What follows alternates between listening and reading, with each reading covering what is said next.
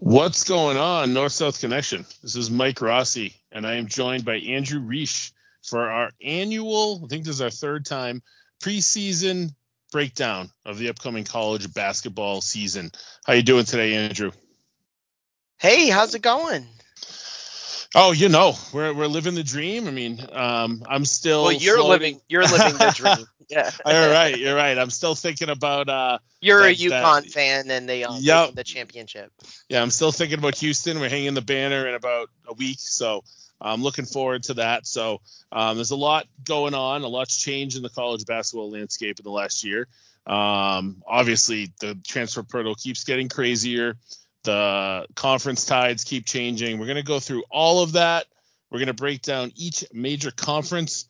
We're going to talk about all the teams that we think will make the tournament, players we think will get some hardware for conference players of the year and whatnot. Um, we're also going to break down some of the mid majors so we can kind of go back and look at this at the end of the year and see how many of these mid majors we're, we're high on that end up making the NCAAs. Then we're going to run through the top 25 that each of us have. We have a couple of things that we disagree on, but for the most part, I think we're pretty whole. Um, and then we're going to, you know, throw a stab at our final four, who will be heading to Phoenix next April. Um, yeah, it, and- it will it will be absolutely right for sure. Like, Yeah, you know, no I don't- be wrong. I don't think we could have been more off last year. And this is me as a UConn fan that didn't even think about it, but I did put them in there this year. So one the only one I was proud of is I think I said in the preview portion that it was going to be San Diego State. Yeah, I think you That did. Yeah, that's it. right. And I know we and were both high on in the championship game. right. We were both high in Creighton too, and they ended up, you know, one bounce Playing away from the final four. hmm So those are that was probably the game of the tournament last year. Um, but other than that, um, l- let's first get to the offseason, Andrew. How's that sound? Yeah, sounds great. So the conference tides continue to, to swing. The Pac-12 is pretty much in its last legs now. There's gonna be It's a few dead. teams left. Yeah, there's only Yeah. two teams left. Now. Yep. So you know the the the whole chip, the whole dominoes fell when Arizona and Arizona State fled to the Big 12. That also kept UConn out of the Big 12. Uh, that was that was going to happen if Arizona Arizona State didn't go. Uh, but that was kind of the last chip that fell for that conference falling to pieces. So um, yeah, it's going to be very interesting to live in a world without the Pac-12, and I still think they've got a move to make, maybe with the Mountain West or, or something, because they've got some TV deals that are pretty easily out there. So um, what do you what do you think happens there with the remaining teams in the Pac-12 and just the, the name of the conference in general?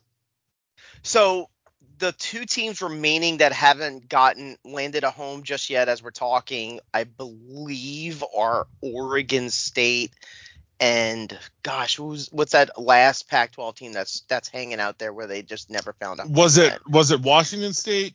Yes, the Wazoo, Yeah. the Washington Yeah. State, and the Cougars. And we all know this is all defined by the football realignment. That's the reason why the conference is making TV deals and getting, you know, different regional schools to try to expand the membership in order to get the biggest TV audience and the, the biggest TV deal possible with all the networks.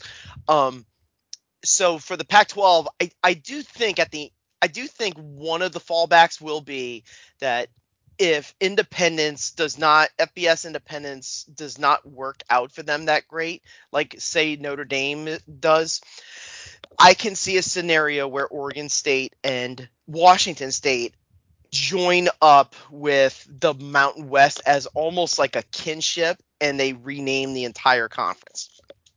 I, I can see that, but that's kind of I don't know how quickly that's going to be put into place. I do think that Washington State and Oregon State as football schools could probably operate independently uh, without too much of an issue and having to give back too much money as member schools of a new conference and not being able to get the same cut. Because supposedly that's what happened with the new ACC members, which are Cal, Stanford, and SMU, who's going to leave the American Conference.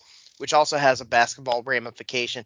They might they're going to get like a slightly smaller cut than um than they thought they were going to. This was also going to happen with Gonzaga, where Gonzaga Yeah. being recruited to join the Big 12, and they was like, yeah, but you don't have a football program, so you're not going to get the same TV um share that you know in terms of rights that say Tex that say Baylor does and Oklahoma does and and and Kansas does. You're not going to get that, and so there's still long story short there's still a lot of talking going on about whether or not there's going to be some more um, musical chairs with the conferences. It's a shame the pac 12 is falling apart. We saw this with the big east not by name but by membership where a lot of teams fled for the acc but the big east that year in 2013 was still an excellent conference. And I'm not saying that the Pac-12 is an excellent conference. We're gonna have time to talk about the conference when we get to it, but it, it's it is sad that we have to see a historic conference like that, which was started as a Pac-8 way back in the 80s, just totally fall apart like that because of uh, conference realignment. You know, I didn't want to see yeah. the entire conference just go goodbye. Yeah, and when you look at the football landscape, um, Army just signed on to go. Was that the American? I think they they just joined up with the I American. I believe so. Yeah.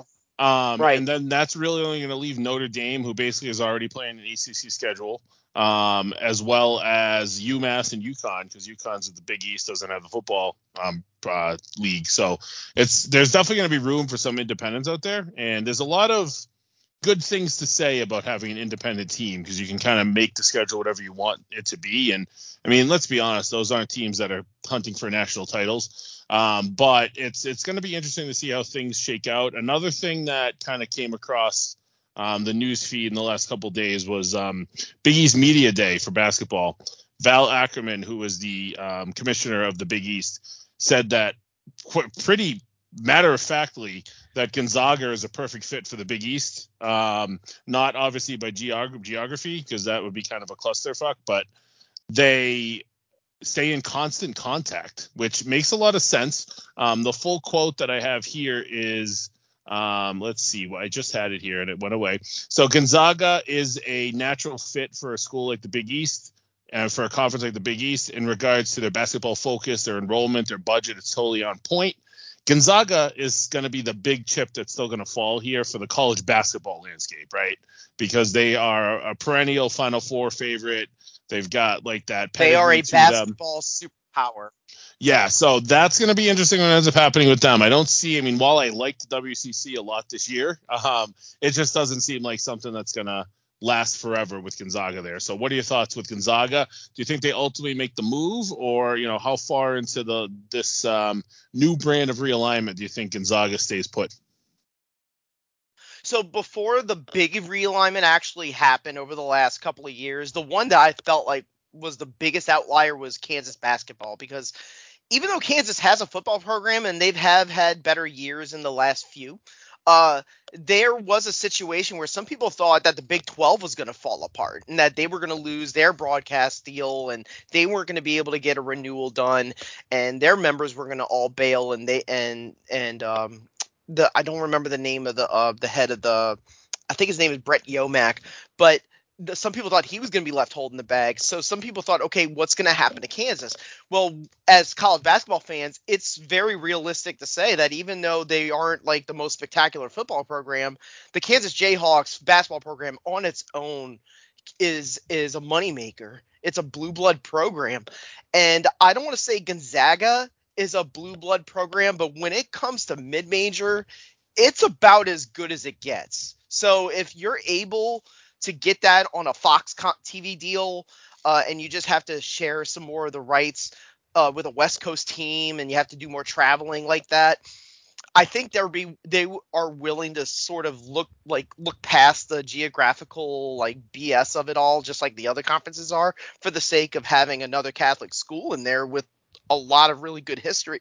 Like Gonzaga, you know, they played in the national championship game twice in the last six years. Yeah, and they're always a team that's in, you know, they're in the Elite Eight, they're in the Sweet 16. Or Sweet 16, right? Yeah. It's like it's like an automatic. Pencil them in there. Um, obviously. And they're probably going to be good again. Yeah, I mean they had Saint some. Mary's we'll talk about it, but they had some great transfers.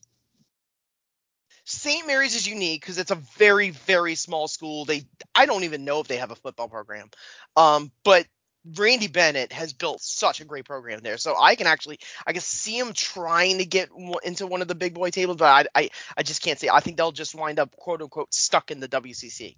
Yeah, the the I'll tell you what, St. Mary's. Well, UConn ran roughshod through the tournament last year. That was the game that I was the most scared during. Um, I was there, um, and you know I was obviously there at the Iona game as well on, on the first Friday. When we were down at halftime. But that St. Mary's game, there was an injury to one of their rotation guys late at the end of the first half, and if that didn't happen, that was going to be a tight game because that kid was kind of unconscious from three in that game. So um, St. Mary's is great. It's going to be very interesting when we start talking about the WCC here in a little bit. That that is kind of what's made that conference go is the same area as Gonzaga rivalry over the last few years, and it's cool to see the the transfer portal really kind of help like some of these schools that might get some names to, that come into them. Like St. Mary's is kind of homegrown at this point, but um, like Aidan Mahaney, like this freshman that came out of nowhere last year. The WCC is my favorite basketball to watch at like 11 p.m. on a Tuesday. you know what I mean? So mm-hmm. um, it's going to be the new after dark because the Pac-12 will be gone. Right, right. So now, as far as the conference tournament talk goes, the NIT, there's going to be a new NIT that's setting up shop. What in Las Vegas? Is that correct? I think so. Either that or Madison Square Garden. So they're basically going to try to replace that non the basically the bubble teams that didn't make it NIT that's on ESPN and Fox wants to create their own tournament but there's a lot of people in the back of their minds that think that what this is is that this is a fallback in the event that we have this mass exodus where I mean let's be real Mike like the NCAA is on really thin ice right now with their with their school memberships. At the moment they try to declare anybody ineligible based off of student athlete standards, they get immediately destroyed in the media by the institution and then they have to walk back all their com. They are so scared of losing the schools and the conferences that if they just secede from the NCAA entirely, the conferences are going to do what they did with the football playoff, and they'll just go all in with uh, different money deals directly with the networks, like this new NIT on Fox, and just say, hey, we don't need March Madness where we have we only get half of the revenue or thirty percent of the revenue. Why don't we get more of that and just start over with a brand new tournament? Right. It's it's a smart move and I think a lot of, I mean, if you watch the NIT this past year, I watched a little bit of it because um, I was interested to see how Villanova's young guys are going to look, and they got like the, the doors blown off on a road game and like this 3,000 seat gym. I don't remember who they were playing, mm-hmm. but that kind of pushes some of these schools from even wanting to be in that NIT. So if they can do like a centralized location and you know maybe you know can incentivize these kids with a trip to Vegas or something, it might hook up the tournament to be something fun that you know some of these schools that were bubble bubbles that burst can actually go and you know have one last showing, maybe put on a show I, for NBA scouts. Be, I think it would be interesting, but I don't know if it's possible if teams that get eliminated in the tournament join that NIT. Yeah, that would be interesting. I especially like that idea I'm not for saying teams. That's what's going to happen. yeah, we, I especially like that. I back in the. I'm sorry, this happened way back in the 50s. We used yeah. to have the two tournaments, and they used to barnstorm and do both of them, or yeah. they would do one and they didn't want to play the other team because they weren't they were afraid they were going to lose, so they would not play in the NIT. Uh, talk about like Kentucky and um, I forget the name of that uh, New York school that won the national titles in the 40s, but um, but that happened all the time when uh when there were two tournaments they were feuding with one another. They were not and that's what i think this is. This is a tournament that they're creating to say hey if you don't like the way march madness is going how about you come over here? Yeah and i mean think about an 11-11 game in dayton when the loser the winner goes on to the tournament the loser goes to be the the one and the two seed in the um the new nit like i think that's a fun idea and it kind of also puts a little bit of added focus on those those playing games too. So there's a lot of potential there, and let's see how it all shakes out. And obviously, the last thing that I want is anything to happen to the big tournament because it's my favorite thing every year. Um, but you know, as money talks, changes are made. So we'll see how that yeah, that, shakes um, out. That will be at the end of the 2020s. Like 2030 is the end of the deal. I want to say. Yeah. So that's going to know for sure. Okay, what do the networks really want to do? Do they want to re up with the NCAA? A lot of people feel like the NCAA's TV deal is the like it, it in terms of uh, the former the former and this is why he's the former head uh, Mark Emmert. It's like it was one of the most lowball deals of all time. Like he signed like two 10 year deals where it was like it went exponentially higher midway through the deal both times. So you got so the the networks were able to get their hands on March Madness uh, coverage at pretty much nickels on the dollar. Yeah. That's not going to happen next time. The NCAA is desperate now because of the NIL and feeling like they're losing they're losing their identity in, in pop culture and in sports. So they're probably going to want triple whatever the the rights were the last time around. And if the if the networks balk at it, that's when you're going to see the musical chairs again. And that's not not talking about conferences, talking about the NCAA as an institution. Yeah, and like the other thing to keep in mind is that as these conferences become these superpowers, there's going to be a lot of changes that are done to even conference tournaments. Um, the ACC was talking just this week about how once they go to 18 teams, they likely won't include all 18 in their conference tournament. And that sucks because my favorite you thing can't, about you can't put all 18 you can't put all Yeah. 18 squads in hotels. yeah, it sucks for that that entire conference tournament week because nothing is better than that 14 seed in a conference tournament that ends up in the conference final just out of the blue that tries to seal somebody's uh, bid. Um, so that's something that I don't like. Um, I wish there was a way to remedy it, but you're right. With 18, you almost need to have two tournaments at that point. you know what I mean? Where they might have the winner of each tournament convene in the middle. So There, Um, there are some, there are possible. That's the one shame about the Big 12 where they're going to expand. Um, you know, by adding Houston, I think you said Arizona. You mentioned Arizona and Arizona State. I like the fact that it's round robin because there's only 10. There's only 10 schools in the conference. Yeah. Uh, because by having that, you get to see both sides of it, home road for every team. Uh, just kind of like, kind of the same way pro sports is uh, for the most part, other than the NFL, where you can have lopsided schedules because there's not as many games. Where whereas i i with super conference scheduling uh, in the future, it's not possible. There might be situations where teams in the same conference might not play each other for years in Yeah. basketball. Yeah, it's crazy, and that's why I like the. I mean, Big East is the same way. Eleven teams, you round robin, twenty games. That still gives teams plenty of, of out of conference punch. So whenever we've talked about you know how teams might get added in there, I'm like, one, we can probably handle one and go to 22, but after that, it would be a little bit much. So, all right, good Right. stuff, Andrew. So now the best part of the postseason, um, or the off season, I should say, of the NCAA's lately has been the transfer portal.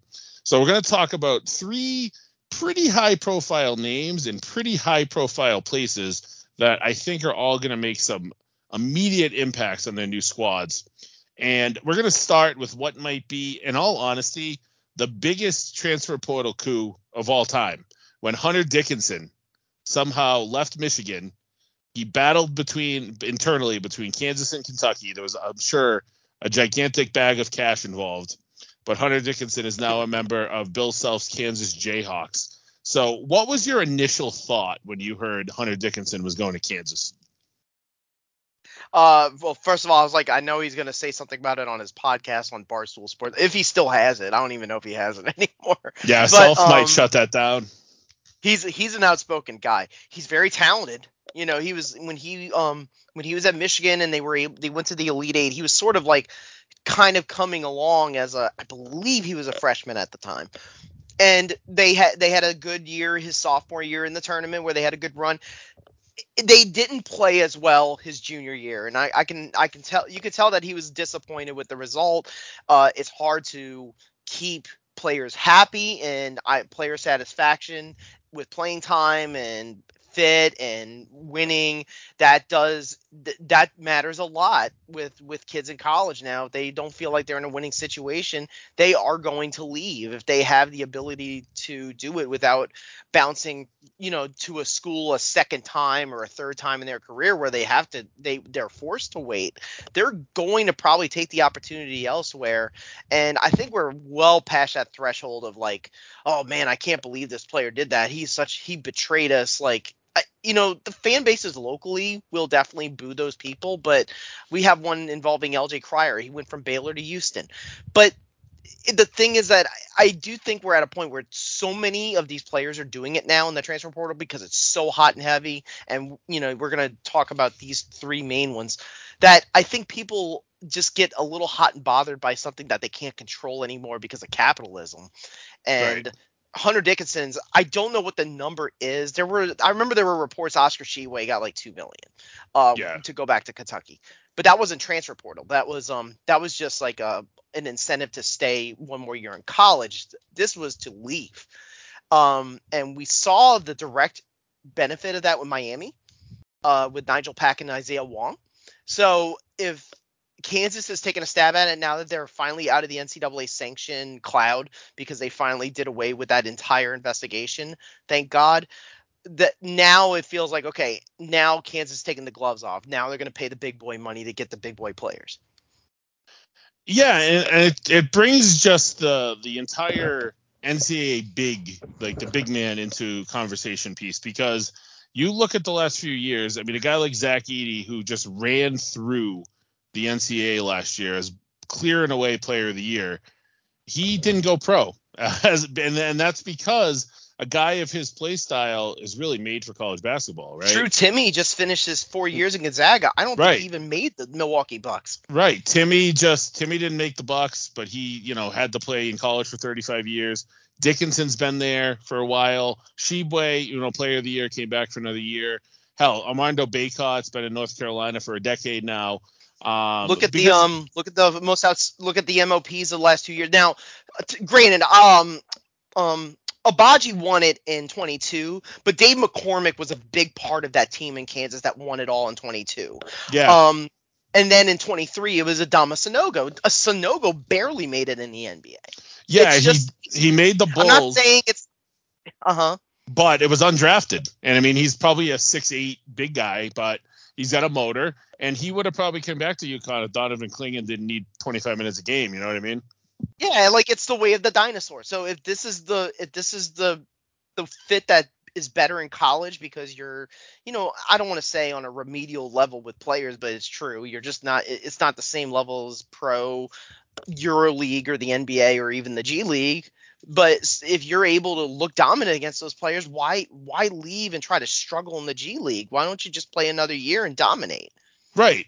And um, it, it's interesting to see the big guys like Kansas who always get top recruit classes. This year, it's really, I mean, they had a couple recruits that ended up blowing blowing town um, late, but they didn't really have a, a big incoming freshman class but they did it in the portal. You know, like Dickinson came in, Nick Timberlake from um, where the hell did he go? I don't Towson. remember. Towson. I he was I thought he was coming to UConn and it came out of sight, out of mind. Um, and then Spencer Broad too. Yeah. So they they were able to surround their guys like McCullar. We'll talk about them in a bit, but McCullar, Adams, and Harris now have three you know experienced friends to, to play with. So that'll be cool to see how a big school like that embraces the portal now when we're so used to kind of those like you know middle level schools really jumping on that portal. So um, the next yep. one's going to be Max. Well, he went to Texas from Oral Roberts. Um, now this is a a very big catch for Texas because he kind of is an is a historical level scorer at the NCAA level. How do you think he's going to fit into Texas? Uh, if he becomes the number one option on offense, I don't have his numbers in front of me, but I'm curious to see if he'll be on track to be where Antoine Davis is. Where Davis at um, gosh, what was what school did he play at? Detroit Mercy. Yeah, Detroit Mercy, and he, he missed like that by almost, what, like one postseason game, maybe. An NIT game, yeah. If yeah. they had won the NIT game, he would have been able to pass it, and he was like nine points shy of Pete Maravich's record like Abmas might do it, but I'm not sure. I'd have to look at the numbers and see how close that really is. But Abmas is a is a impact player. That's a guy who once upon a time in the Indi- Indianapolis bubble tournament in 21, he was the reason why they him and um, a guy named Kevin Obanor, they were the reason why Oral Roberts got to the uh, the uh, Sweet 16 and they upset Ohio State in a shocker in the first round. So that that's that is a big time player, and he's going to come in. He's going to make a lot of shots or take a lot of shots. Um, eh, some people might say because it's a mid to high major move, it might be risky. But we've seen mid to high major players like Brandon Clarke. Um, I'm trying to think of a couple of other guys that were at a smaller school, then they moved up a year to a high major and they and they thrived. But it it's not it's not foreign for a player like Abmas to come in and just take over uh, yeah. at a program, especially where Texas lost a few pieces. Yeah, and the Big 12 is a very guard heavy conference, anyways. Um, I mean, look at what mm-hmm. they were able to do at K State with Jerome Tang last year with um, like a legitimate midget basically in the backcourt. So yeah, uh, the uh, the uh, the the phrase coined by uh with uh Jerome Tang when they beat Kentucky, we got dudes. Like Yeah. that's that's what the, that's what the transfer portal is full of. They're full of dudes, like people who've played for years. And if you give them the opportunity and you have a good enough team to sneak into the tournament, you give them that one opportunity, that one shining moment, they're gonna get you over the hump. Yeah. And that team lost a lot too, so there's going to be a lot of shots available there for him. I'm kind of bullish on him as in general, but I'm not so sure how good that team's gonna end up being. But they could end up being great. I like Rodney Terry, so we'll see what happens there. I mean, the kid is just a complete stud. Um, they're going to be a, a tough out come March for sure when all is said and done. Um, and then lastly, probably the most controversial name of the of this portal um, turn, um, Caleb Love left UNC. Um, he went to obviously he had a very down year last year off that huge um, final run the in 2022. Um, he tried to get into Michigan and it didn't work because of the scholarship standard that Michigan supposedly had, which kind of surprised by looking at their football program. Um, but They have you know, scholarship standards. right, exactly. It's like, I mean, what are they doing in North Carolina and Arizona if this guy had an issue in Michigan? Um, but what do you think about Caleb Love jumping into that Arizona group that you know lost some star power but still has a lot coming back? It's one where Arizona had the need uh, because they did lose a couple of pieces, and Love definitely was trying to find a spot to fit in. So it's a good fit. Um, if he's allowed to play fast and shoot first, which I'm assuming Tommy Lloyd will let him do, um, he'll be able to thrive there. Uh, they they have other people they can give the ball to in Arizona, so he's not. They don't necessarily have to just throw him the ball all the time. And he got criticized a lot. There's a lot of uh, other. There were a lot of other reasons why they were saying he didn't get along with R.J. Davis at uh, North Carolina and such and such. But that was just sort of like like college rumors. But we'll see if a change of scenery can help him that's what the transfer portal is about. It's about like, okay, if I go to a new setting, can I do better there than in the place that I was at before? And you know, some ta- sometimes it, uh, a lot of times that is true because a lot of these players they go down a level. I guess you could uh, safely say, and some they don't. They like you have these mid-major people that go to a bigger school and they they're just kind of like good role players. You know, we saw Right. that with uh, I believe we saw that with um, oh, I'm forgetting the name of that guy. I think his name was Nick Pringle. Uh, I want to say he was a transfer. Uh, and they have another one named Jordan Dingle. Yeah, played at yeah, Penn. Yeah, he's gonna And be he's a going to be going to a school. Yeah, You know, Cam Um, Spence, he was at a small school at Loyola, Maryland. He looks good at Rutgers, and now he's at UConn. So sometimes you just have to bounce around. Right. Look what we did with Calcaterra last year. I mean, I didn't even know who the hell that kid was, and next thing you know, he's shooting 45% for three from us. If I had to make a number on it, I would say that more than 50% of your team is transfers. More Yeah. than 50%. yeah. Mhm. So, and then um, now, what other transfers that we didn't really talk about um, might make a big impact this year? Uh, Kaluma at uh, Kansas State could be helpful, along with Tyler Perry. Uh, I know that's a long joke, Tyler Perry, but he he played at North Texas under Grant McCasland. He was their best player for like two or three years. So that combo in Kansas State are going to jump right in and play right away. Um, there's Jameer Nelson Jr., who actually was pretty good, I believe, at St. Louis. eh, Or unless I'm unless uh, I think actually I, I take that back. He was at Delaware. Delaware, yeah. He's going to be at TCU. He's going to be taking Yeah. the place where Mike Miles was. And I'll give you another one, Jamarion Sharp, who was the one of the best shot blockers in the league, in the country. He's going. He went to Ole Miss with Chris Beard. So Yeah. that those are a couple. Yeah, Kaluma is interesting because I mean that coming out of the 2022 tournament, that guy looked like a surefire lottery pick. I actually was shocked he didn't go pro then. Um, came back last year, he looked lost. Um, that Creighton team was weird at one point because of the Kalkbrenner injury. Um, you know, before conference play, it really took them a while to get going, and then they were clicking come tournament time. But um, that guy's got all the talent in the world. He just needed a new change of scenery, and I think Tang is the perfect fit for him. We'll get the most out of him. Um, and uh, Right. for what I'm thinking is obviously we already mentioned LJ Cryer to Houston, like he fits perfect with what Sampson does down there. Um, and then I want to give Mhm. Vill, you know, I, I I'm not a big um, Kyle Neptune guy, but I think Villanova absolutely crushed it in the portal. Um, Hakim Hart, T.J. Bamba, Tyler Burton. Um, those are three guys that are added into their already Tyler experienced Burton core. played in Richmond. He was he was Richmond's best player. you Yeah, know? yeah. So it's going to be interesting. He Burton grew up in Uxbridge, Massachusetts, not too far from me, and probably 20 minutes from Providence. So it'll be cool to see him do the big Big East run this year. Um, so yeah, perfect. So that's that's it for the portal guys. So now we're gonna get going with some tournament. I'm not even tournament talk, but some conference talk. Um, we are to open up with uh, the American Athletic Conference, which is the first season of who is obviously the prohibitive favorite here now that Houston is gone with Florida Atlantic. Um, so you think Florida Atlantic is the runaway favorite here? I don't think they're the runaway favorite because I do believe, and we saw this with Loyola Chicago in the A10, where they were great in the Missouri Valley, but when they went to the A10, they, you know, they had to take a couple of licks. Florida Atlantic's bringing back everybody, including the head coach Dusty May that made that Final Four. Um, I don't think it was all smoke and mirrors for Florida Atlantic. I think they were a tough team that played really good defense, and they were they had a really nice strategy. And J- L. Davis being back and Martin being back, that's enormous for them. But I do think it's a step up in competition versus Coosa. Uh, no disrespect to Conference USA, but it's just harder. And um, Memphis is good. Uh, SMU is going to try to step it up because they're in the ACC or going to the ACC, and Tulane is there. They got some money. UAB with um, oh gosh, who's the who's the now uh, Andy Kennedy. Like they got other teams that could trip them up. So they're going to take their losses, but so I don't think they're going to dominate the conference. Long story short.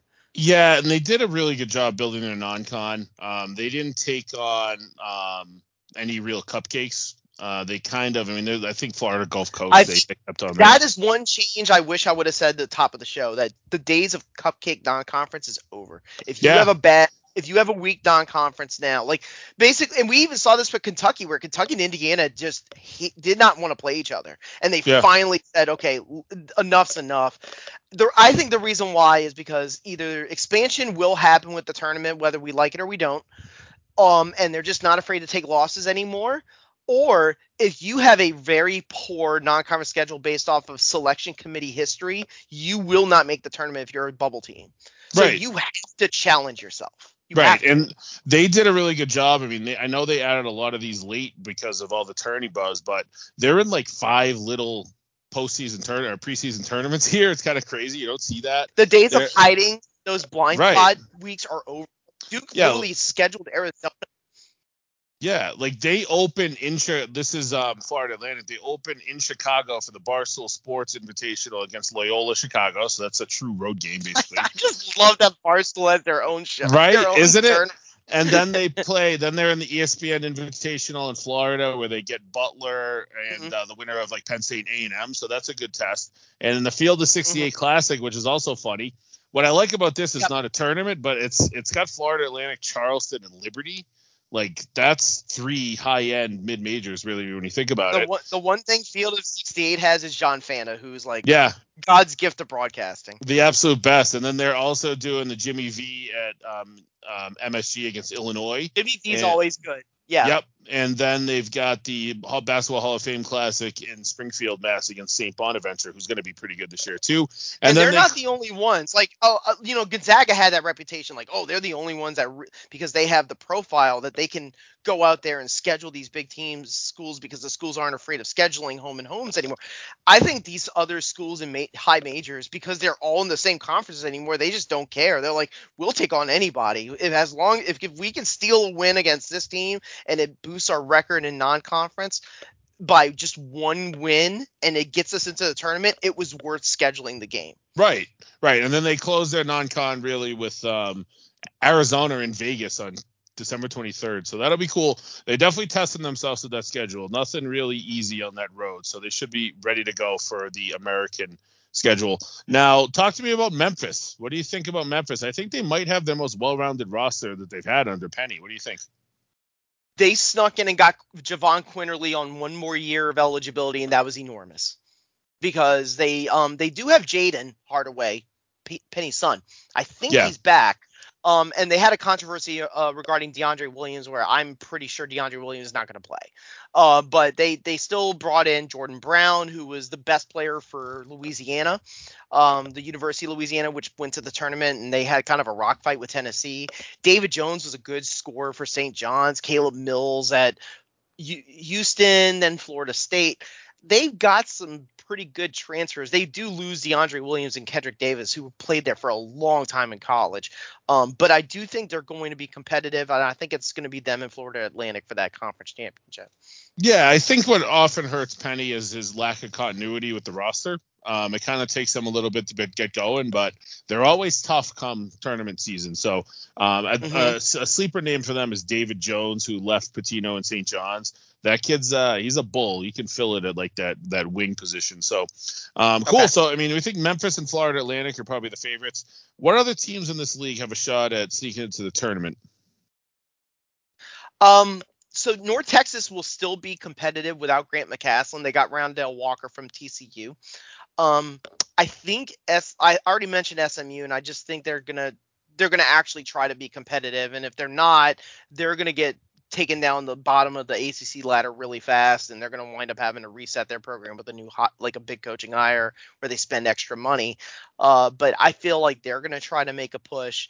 I think Tulane is at a point where they can't keep all their they can't keep their top players for more than a year because they'll transfer out now in the portal, but they're they're good enough to slap together a good team uh, under Ron Hunter for one season. So they might be able to make the tournament, but it's you're you are fighting upstream in the um in the American to try to get a non uh like a like a non-automatic bid.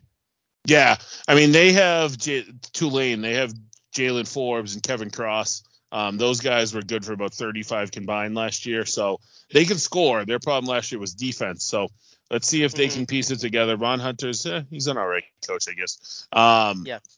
SMU might not be bad. Um, and then UAB is a team that seems to always be kind of fun to watch, right?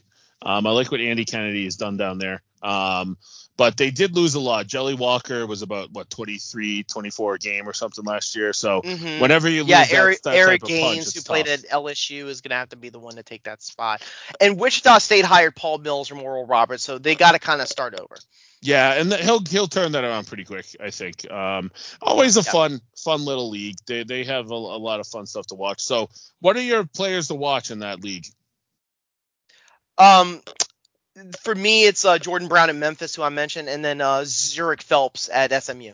Yeah, and, and to kind of piggyback off what, you, what we were just talking about, Jaylen Forbes at Tulane. I mean, he could legitimately average 20 a game this year, and Eric Gaines at UAB because you're right, um, they go where probably where Gaines takes them this year. Um, and then next, which will be these are the questions we'll ask in every conference, guys. So, who's the AAC newcomer of the year? Now, this could be a transfer in, this could be a freshman, whoever you think is going to be the the best new player in this conference, we'll say. Uh, Jahvon Quinerly at Memphis. Yeah, and um, I, I, went with Jordan Brown at Memphis as well. So, mm-hmm. um, you know, if one of them booms, they're going to probably be in a pretty good spot, and you know, it's a possibility that they both do. Um, and then last but certainly not least, what's your prediction for the AAC Player of the Year?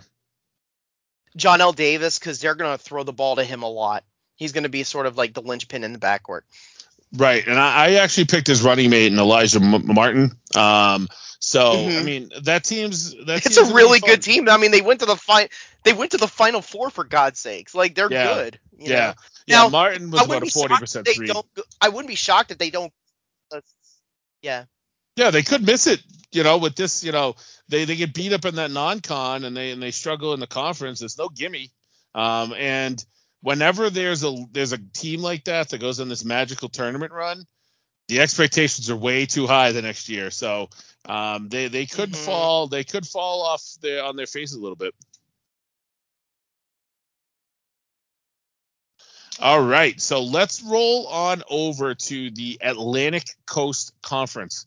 Um, I am obviously still stinging when I see the name Duke because I had talked myself into Cooper Flagg coming to UConn for a couple of weeks, um, but it doesn't look like it's going to happen. Uh, but Duke, you know, Duke was his dream school, so I wish him well there next year. But um, so, who are your favorites in the ACC this year? Um, well, the aforementioned Duke. Uh, they br- they bring back a couple of big key guys like Kyle Filipowski and Jeremy Roach in the backcourt, and then they bring in and also Tyrese Proctor. And then they bring in a couple of all good recruits because they always recruit well at Duke, even when Mike Krzyzewski gone and Jon Scheyer there. North Carolina is going to bounce back. They missed the tournament. They had a lot of egg on their face for how they didn't how poorly they did after going to the national championship game in 22. Um, but I, I, I think they are going to bounce back. They have a couple more. They have more pieces in place now than they did before, and they they have something to prove. Uh, Miami lost a lot of the pieces that helped get them to the Final Four, but they're still very good. Yeah, you can never anything Larrañaga does is going to be good, right? Uh, mm-hmm. That guy just the kids love playing for him. Um, yeah, I love what North Carolina has with their incoming freshman, and, and the pickup that I think is huge for them was Cor- Cormac Ryan from Notre Dame. That kid is kind of a bulldog, um, and he adds a little bit of length for them in the wing, and they they're just gonna have a different feel, which that team needed. Um, they also have uh, Paxson Wojcik from Brown and Harrison Ingram from Stanford, so um, they they did pretty well in the portal, um, and obviously you know, they got Bacot, who's in year 75. Um, yeah. And, and then, then, in the point guard spot, they got um, Elliot Cadeau uh, to reclassify. That yeah, was big. New Jersey kid, that that could be huge for them. Um, that kid's a bulldog as well. Um, yeah, in Miami, you know, you, you can never rule that team out. Um, I mean, Matthew Cleveland is down there now. Um, and then overall, you know, they lost Wong and Jordan Miller, who were, you know, probably their biggest two punches. But, you know, Nigel Pack will mm-hmm. pick up the pace. That kid's electric. Pack will and be good. Norchad. was good for them down the stretch. And they're gonna Norchad, sorry. And they're gonna um they're gonna use Wooga Poplar more. So it's yeah. gonna be a good team. Yeah, absolutely. And like we were saying, um, Larrañaga will get the most out of him. And Duke, you know, Tyrese Proctor is the guy that I really expect to make a big jump up. Um, but they have a good little freshman class as well. Uh, Caleb Foster's in there. Um, he's probably not their highest rated member of their class, but um, he's somebody that is uh, has versatile scoring, and he's going to be a good like excess piece on that roster. Um, and then we've got a, I got a local kid from Worcester. I grew up in Shrewsbury, Mass. His name T.J. Power, um, six nine kid okay. from Worcester Academy that really blew up um, that ended up at Duke. He was he was Virginia smelt like where he was going, and then Duke swooped in, and there he is. So um, you know those are definitely the best three. I don't want to rule out Virginia though, um, so I'm going to throw them in as we start to transition over to what teams could make the tournament. They might be better than mm-hmm. advertised. I mean, Reece Beekman is there. Um, and you know they're they're the type of team that always bounces back strong when they're in the dumps. So um, I do expect Tony Bennett to have that team ready to go, um, and they're going to lead off my next group of teams that could make the tournament in this conference. I'm also going to throw Clemson in there um, as kind of a, a, quick sleeper because they added a lot of scoring in the portal. And they have PJ Hall, who will be in all conference discussion, uh, maybe even the first team if he if everything breaks right. What other teams do you think have a shot in this conference to uh, make a March run? Clemson's a good choice. Brad Brownell's in hot water again. Anytime that happens, he knows he has to deliver a good team. I also think getting Joe Girard was huge um, for them uh, at, uh, out of Syracuse going to Clemson. So I'll piggyback that one. Uh, the other ones that I would say Pittsburgh under Jeff Capel, I think he figured something out. You know, he's got the he's got the Diaz Graham twins uh, inside. Hinson's back. They do lose uh, Burton and Cummings and John Hugley the fourth, but they're they're I feel like Capel's figured something out. They they won a tournament. I believe they won a tournament game, um, and they're go I, they're going to get a little better. And I think Red Autry in his first year uh, under, as the head coach at Syracuse, now that J, Jim Boeheim's retired, they might surprise because JJ Starling went there. Uh, from Notre Dame, Chance Westry, they got out of Auburn. Uh, Judah Mintz decided to come back for one more year as the star point guard. Benny Williams they're actually I think they're going to be better than people think, and they're not going to do that junk two three zone stuff. No, I think they're going to be a lot more athletic too. Um, uh, some other things to keep in mind in this conference before we talk into the the individual accolades. Be interesting to see how quickly Micah Shrewsberry can get Notre Dame turned around. He's probably going to take his punches in year one, but he turned Penn State around pretty quick. I mean, he's got that NBA pedigree, so um, I think he's going to probably have a couple years before the NBA comes calling. So if he can turn Notre I'll, Dame around, it's coming. I'll mention one. Uh, if Bobby, Cl- it's a what if though. If Bobby Klintman had come back at Wake Forest and they had Efton Reid and Hunter Sallis from Gonzaga, that would have been a good team. But I think they'll just be solid. They're not going to yeah. be really good. Yeah, for sure. And uh, Louisville's still going to suck. Um, you know, NC the, State. The problem for Louisville was when they lost. Um, I forget the name of the recruit. Uh, but when they lost him to uh to overtime elite or whatever or overseas, uh, yeah. Trenton Flowers. That yeah. was enormous. Yeah, I mean, there's a lot of interconference transfers here too. Like Girard going to Clemson, he was like almost 17 a game last year. Um, they've been they were able to do a couple of uh, you know in, interconference flips. Um, and I mean, there's a lot of good players in this league. Um, I know this league was kind of down last year, but I mean, they were these were teams that were tough outs in, in March too. So um, Duke got kind mm-hmm. of stung by a Tennessee team that played their best possible game. Um, so we'll see if North Carolina can bounce back. I mean, obviously Bacot wants to end his run um, with a much stronger year, and and um, you know, hopefully for his sake it happens. I don't like Carolina, but we'll see what, how that goes down. Now, who are the the players to watch? I know we mentioned a lot of them already, but who are your top players to watch in this league? Um, I mentioned Cadeau at, at North Carolina. He's going to be very important. What if they're like if they're good, it'll be because he helped uh, try to make the make the the backcourt settled. Uh, PJ Hall at Clemson is going to be a good player. He had a he had a teammate who was also kind of like this strong, scrappy white guy named Hunter Tyson. He made the NBA. He plays for the Nuggets, and PJ Hall was just like him, and that's why I think he's going to thrive. And um, I already mentioned Wooga Poplar at uh Miami. I think he's just going to get a lot of shots up, and Miami's usually got the best offense in the ACC. So yeah, whoever gets the most shots there is going to look good. Yeah, for sure. And I'm going to go with Proctor. I think we, we talk about Filipowski a lot.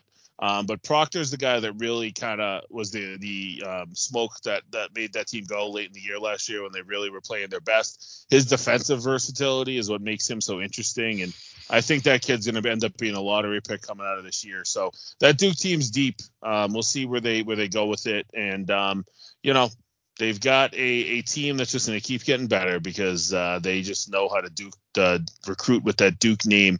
Um, and then another name, you know, Reece Beekman I already mentioned at Virginia. I mean, I feel like he's got another scoring level to get to, and you know, Bacot again. I mean, he's a guy that has been synonymous with that league for a while, so he's going to go out with a bang. Now, who's the ACC newcomer of the year for you? Sky Clark at Louisville. I think he's going to basically have the ball all the time. Yeah, and I'm going with Caleb Foster, the again the freshman for Duke. Um, I think he's going to be someone that's going to step in, be a versatile wing right off the bat. He can do a little bit of setup. He might be able to let Proctor do some more scoring, um, and he can defend too. So I think he's going to be the key to that Duke team going to the next level. Um, and then you know I know we're going to keep talking about Duke when I ask this, but who is the ACC Player of the Year? It should be Filipowski. It's going to be yeah. either him or Bacot yeah, Filipowski is another one that you know in any other year normally he would have been a first round pick last year, but you know he kind of deferred a lot of, of what he did last year to make sure that team was good defensively. And and to go back to that um conversation we had about the bigs, he's just sort of an older he's a sort of an older relic of a player, and yeah, he he works well in college. Yeah, he's gonna have to figure out that um, to kind of expand his his offensive game a little bit. But I mean, I say that as he scored 15 last year, so um, you know, if he expands in further, we're gonna be talking about a Player of the Year candidate. The one interesting thing about Duke is that they they had trouble, like you said, in that Tennessee, they had trouble scoring. Now Tennessee had one of the best defenses you will ever see in college that year. So, but I do find it interesting that the ACC offenses are not as good as they used to be. I wonder if that's just a, a new trend where they're just more balanced teams than they were back in like the early 2000s when they were. it makes you wonder. Offense. It makes you wonder with how good Tony Bennett always has that team playing defense. If a lot of these teams started recruiting because they were so scared of how he put things together, you know, because there's been a lot mm-hmm. of influx of defensive talent coming in there the last few years for sure. True, very true. All right, so next up we got the Atlantic 10. Now this is probably this has a good shot at being a one bid league, um, but you never know. Mm-hmm. I agree out, with that. But who are the favorites in this one for you? Uh, I think Dayton's going to win it. I was thinking VCU, but the thing is, you know, Ryan Odom that was a good pickup. Uh, who he was in Utah State. Uh, people might remember him that he was the uh, head coach of UMBC when they beat Virginia, uh, when a 16 seed beat a one. But um, he lost so many pieces when Mike Rhoades left for Penn State. So I don't think VC is going to have enough ammunition. I think it's just Dayton under Anthony Grant. He's going to win this one.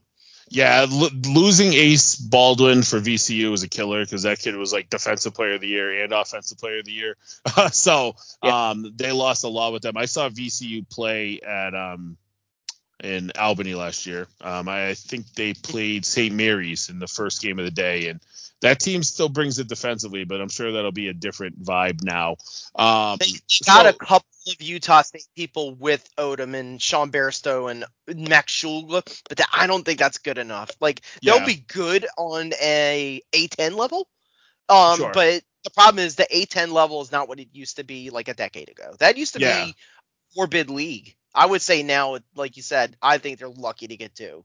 Yeah, and um, that, that's true. I do like St. Bonaventure to potentially bounce back. I mean, Mark Schmidt, been coaching for 22 years. Um, he has a you know last two years were off, but he did have a couple of good years in the late late 90 like nine like 20 21. Um, but he was able to reload a little bit. I think Charles Pride um, was a was a nice transfer in that they got. Um, he's someone that can fill it up. Um, I forget where he, went to Bryant, I think. Um, and then they were able to get Mika yeah, Adams well, they, Woods from. They Cincinnati. got um. That was a big one. Getting Mika Adams Woods from uh, Cincinnati was big. So I mean, with them, it's going to all be they, have got a loaded backcourt, and then they also have Chad Venning in the middle, um, who is you know was about 12 and six last year.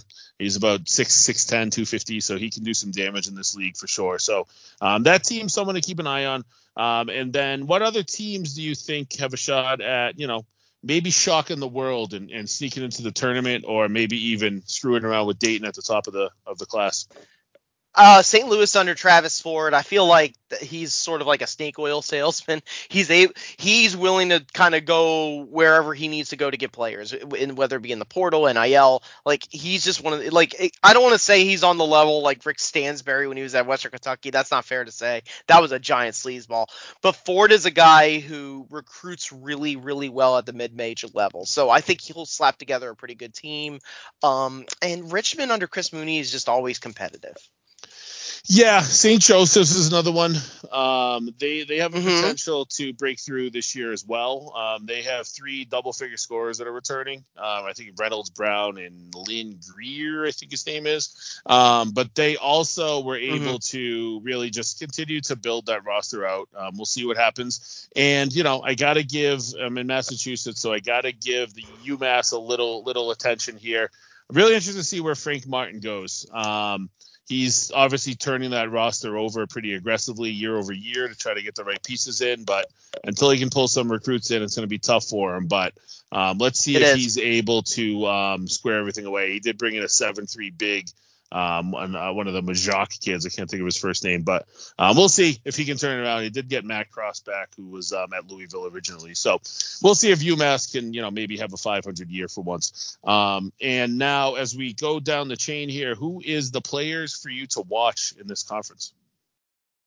Um, uh, it's just one I, I can think of right now, and that's Gibson Jimerson, who I believe is in his final year at St. Louis. He's a sharpshooter. For sure, for sure. Um, I'm gonna go uh, a couple of names that we didn't really talk much about, but um, James Bishop at George Washington.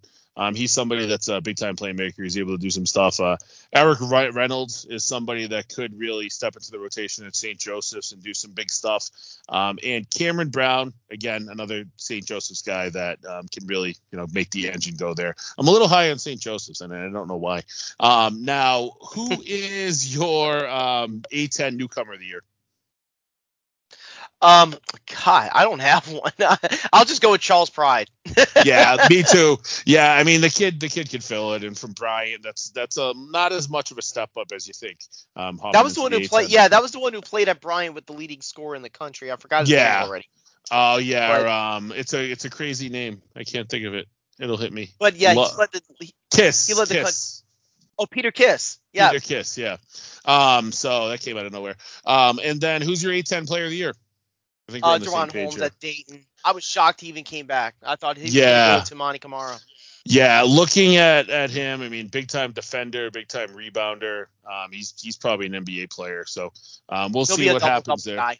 Yeah, that guy, that kid's gonna be a machine. All right, so now we are walking into my own land here, the Big East. Uh, so I'm not gonna take offense to who you have as the favorites, but who are your favorites?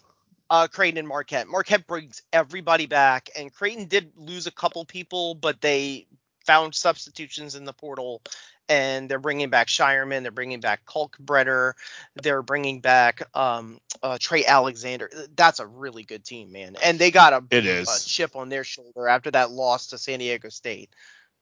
And I think that they have some bench pieces that are ready to go to the next level as well. Mason Miller didn't play a lot last year. They were pretty much like a six man rotation last year, but I mean, the kid can still shoot the lights out. He's six nine. He's uh, Mike Miller's son.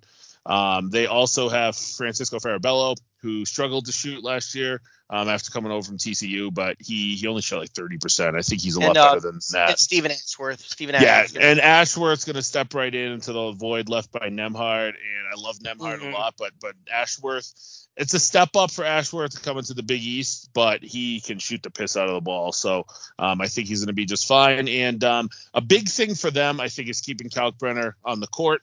Um, and the big big thing with that is, you know, Isaac Traudt came over. Um, he was the old Nebraska Gatorade Player of the Year, um, redshirted last year at Virginia, uh, but he's going to be in there. And they still have Frederick King who played a lot, so they, um, they're they're deeper. They had a stat. They had a stat where I think in the games that Kalkbrenner did play, I believe they were like three and six.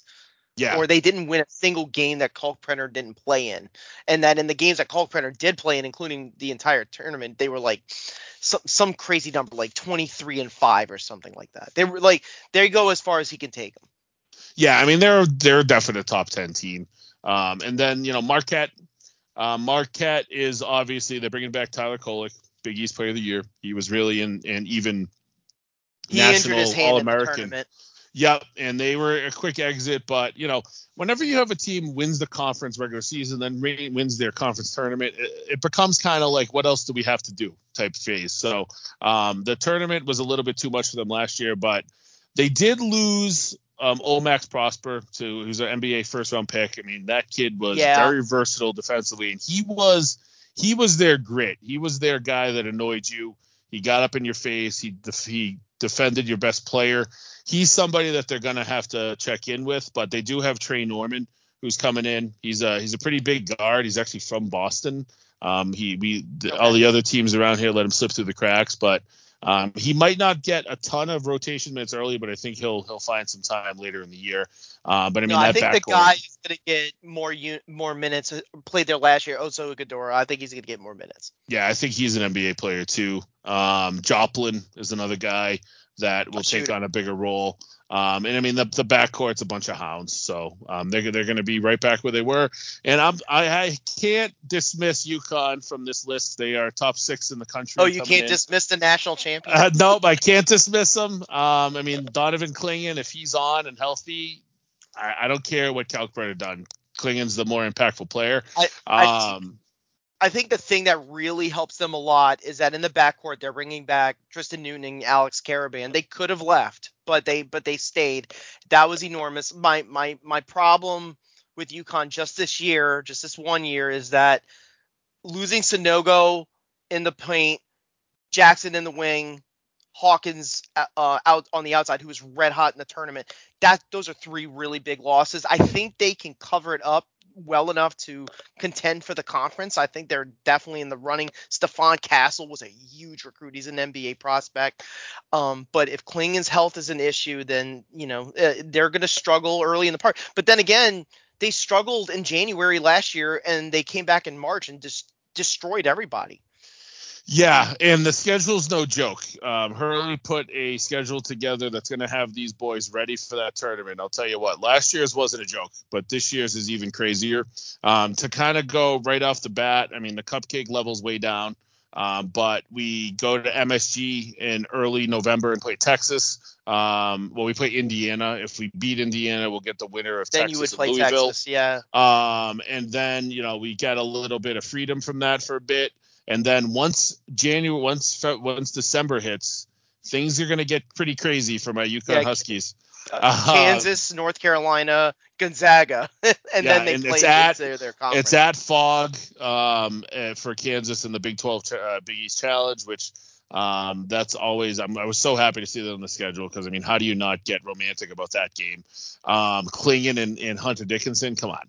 Um, and then that's all in like a two week span. We play North Carolina at MSG, and then we play um, Gonzaga in Seattle. So it's going to be interesting to play Nembhard in a different jersey. So, um, but they're the, but the the important thing for UConn, I would say, is that they're, going to be good. It's not like Kevin Ollie, where it was sort of an aberration where he just had everything work out for one year and they got hot in the tournament. I, I feel like it's more of an example of just that these programs, they can, there's life after the legendary coach. Like, yeah. you, you know, Duke is moving on past Krzyzewski. We already saw Hubert Davis get to the championship game with North Carolina after Roy was there. Danny Hurley wins a, a national championship. He's the third one he's the third different coach to win a national championship at UConn in the last 10 years, which is insane. Um, but it just goes to show that we we can turn the page on different names as the head coaches and that it's not all on them. Uh, if you can just put together a really good reputation for being able to recruit being able to get people playing time and then getting hot at the right period of time. And UConn's just at that level now where you have to respect them again Right, and I mean you're you're running out a lot starting lineup of Clingan, Karaban, and Newton, who were key cogs in a national title run, playing in front of seventy thousand people, mm-hmm. and you mm-hmm. add Stephon Castle, who's probably the freshman of the year in the league, um, and Cam Spencer, who you know is as much of a bulldog that can shoot. I, I saw him at Rutgers. He was one of the best defensive players in the country. Yeah, so I mean he fits the Hurley landscape, and then you surround Castle with some other freshmen, solo ball, Jaden Ross. Um, there's a kid named Jaylin Stewart who's from Seattle. Um, he reminds me a lot of um, the kid in Providence. Um, i feel disrespectful not even thinking of his name right now. Bryce Hopkins. He's not as thick as Hopkins, but he has a lot, a very similar game. I think he's going to be a good three-year player or so for us. But, but UConn is now back at the blue blood big boy table. Right. That's and the biggest thing for UConn is the who steps up as a leader. And can Clingan, Karaban, and Newton do it? Because obviously we lost a shitload of leadership with Andre Jackson and, and Jordan Hawkins and Sanogo last year. So we'll see. I think those three are, are going to be the class, but I'm going to turn over and, and go with who I think can make the tournament. And I have Villanova, St. John's, and Providence not too far behind. Um, I might be a little early on St. John's, but but he put a good roster together. Um, and you know he took Nahiem Alleyne from us, which still kind of surprising me, but that's leadership, right? Um, and then he's got a couple of his guys that came over from Iona, and then icing on the cake, the guy goes out there and he gets Jordan Dingle, um, and then he is able to basically steal um, the kid from Harvard, what's Chris Ledlum. Um, yes. They're a deep roster, and I haven't even mentioned Joel Soriano, who's an All Big East first team conference member. So um, that's a that's a deep roster. You know their guards are going to hound you.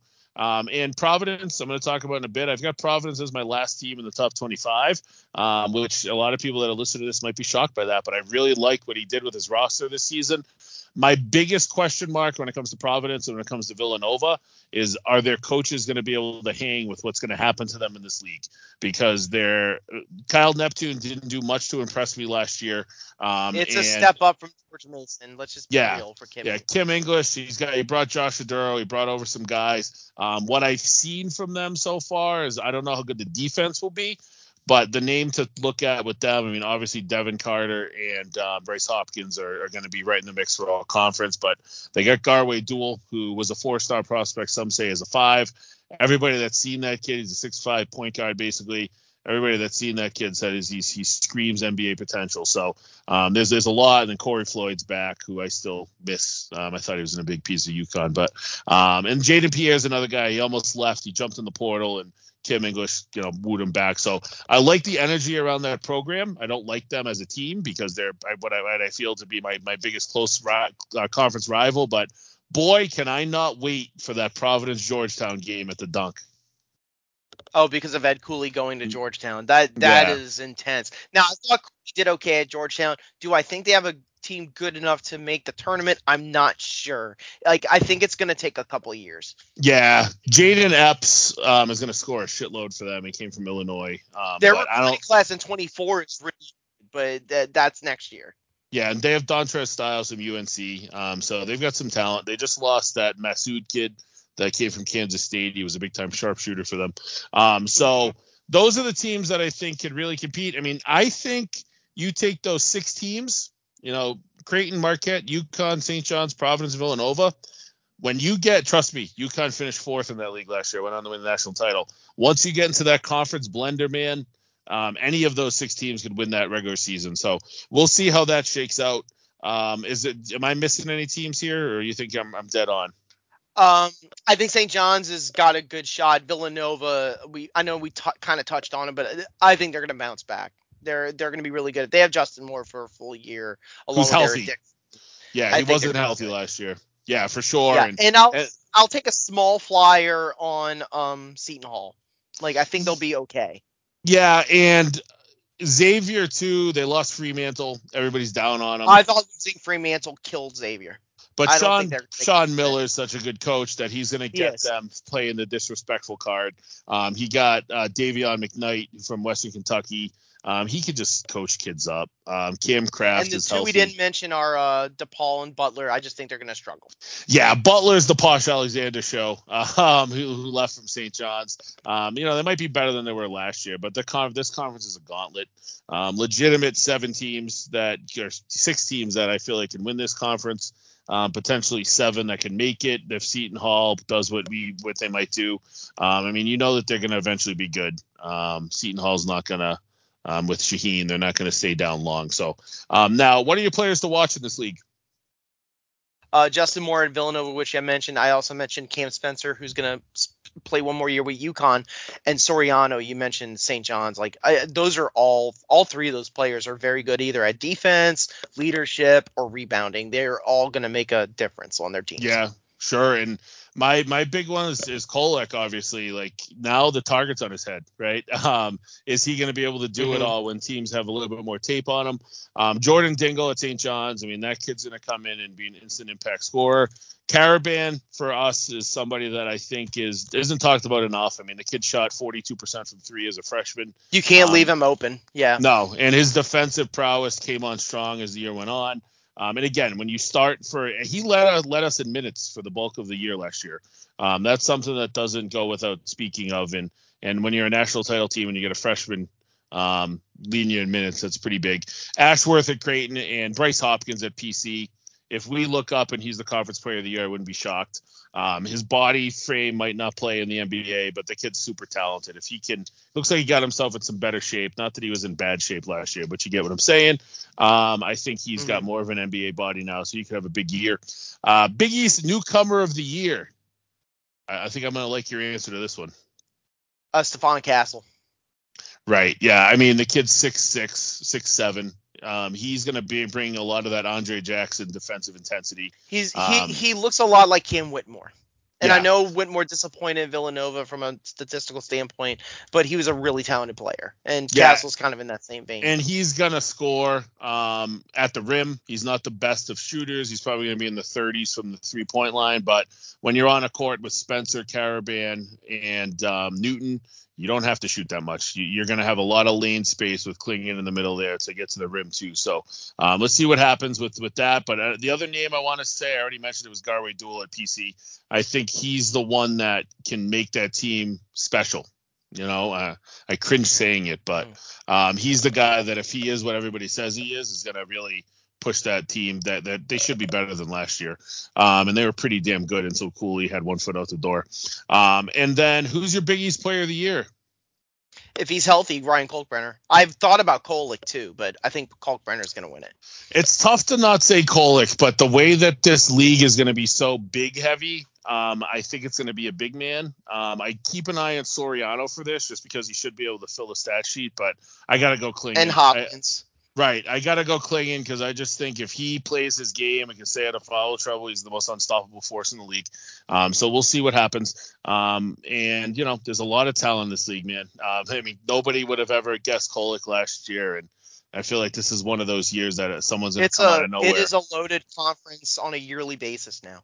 Yeah, it's, it's so much fun. I'm looking forward to everything again. So and that now, this is also the conference that made the biggest moves coaching wise. Right. And, like they they stepped up to the plate. Yeah, Pitino for was big enough, and then Ed Cooley was like, "Hey, uh, hold my water here. Uh, I'm gonna I'm gonna leave the team that I, I built." Um, No, now the who I, I think the Big East was a top three conference last year, but I don't think there's any question in saying that the Big 12 was the best conference in the in the country When last you look year. at so the KenPom like conference rankings, the Big 12 and the Big 10 always kind of go back and forth, but it's usually the Big 12 for the last four years. They also won the national title in 21 and 22. So Right, it's now- just always a tough conference. yes, and now we spoke a lot about um, Kansas already. So obviously they're going to be the prohibitive favorite in this league. Who else is there? Who else do you think can run Houston run them joined from the? American. They're they're going to be good. Uh, Texas is we talked about it. Max Abmas going there. Baylor, who's bringing in Ja'Kobe Walter and LJ Cryer. Kansas State, I think, will try to patch it up, even though they lost a lot of pieces. Uh, like um, oh God, what was the name of the um Marcus Marquise Marquise Powell was that his name? Yep, yep. Yeah, so they lost pieces, but they got some other guys still there along with their additions. That that conference at the top is just really hard, but Kansas is a cut above those people this year. Yeah, um, I, I like a lot of the same teams: uh, Kansas, Houston, Baylor, Texas. I think those are the clear top four. Um, but Kansas State's going to be there as well. I mean, I love Tang. What he did last year was definitely a, a little bit ahead of schedule. Um, now, what other teams do you think here can make the tournament? Um, TCU is going to have a shot. Um, uh, thanks to getting Jameer Nelson Jr. Uh, but losing Mike Miles is big. Emmanuel Miller's got to step up. Iowa State always plays good defense. They just really took a hit because they were such a bad offensive team that they they couldn't make a run in the tournament. They just wiped out the moment they got into the postseason. And I think Texas Tech might surprise. You know, they made a couple of additions uh, with their team, and they, I, I I think they're going to be better than people expect. Yeah, and a couple other uh, schools I want to throw out there. Iowa State. Um, that's a team that always brings a different level of intensity on the defensive end, which in a league like Mhm. this is, is kind of necessary. TJ is a great coach over there. He's able to get everything done. And they brought- yeah. Yeah, they brought in some good some good talent. Um, Omaha Biliew, I think is his name. He was a top ten Yeah, prospect. he's going to be a, probably a one and done guy. Yeah, so they were really able to put some pieces together there. Um, and they're a team that, you know, they could finish fourth in this league, they could finish 12th. You know, you never know. And I can say the same thing about Oklahoma, um, who had their moments last year, right? Um, But at Mhm. the end of the day, you know, they they have John Hugley, who's over. He's from Pittsburgh. He averaged a little bit over 12 a game last year. Um, this is a team that, you know, I think Porter Moser does his thing and gets this this team turned around this year. What are your thoughts? Also, their last year, along with Texas, they're going to the SEC next year. Right. So they're going to want to go out with a bang. I think that what he's building will play a little bit better in the SEC than what it has been in the Big Big 12, just because of how deep that conference has been. Um, but at the end of the day, the Big 12 is so goddamn good that one of these teams that we're not too high on now is probably going to end up being a four seed come March. And West Virginia is a giant question mark because I think the Huggins firing midway kind of ruined it all because I don't know how dialed in that team really is. For sure, for sure. Um, now, players to watch in this league. What do you got? Um, for that one, I would say um, Tylor Perry at Kansas State, who we mentioned, and then there's a there's a freshman guard who's going to be getting a lot of playing time for Kansas, named Elmarko Jackson. He's going to be good. Gotcha. I want to say Jameer Nelson for TCU, um, somebody that averaged 20 a game at Delaware, kind of what we were talking earlier about the mid majors going big. Um, let's see if he can turn it around there. Um, Jamie Dixon's a good coach. I don't like the guy, but he's a good coach. And they have Emmanuel Miller, who, um, you know, if, if everything breaks right for him, he's a returning starter for them. Um, big body, six seven, real good wing.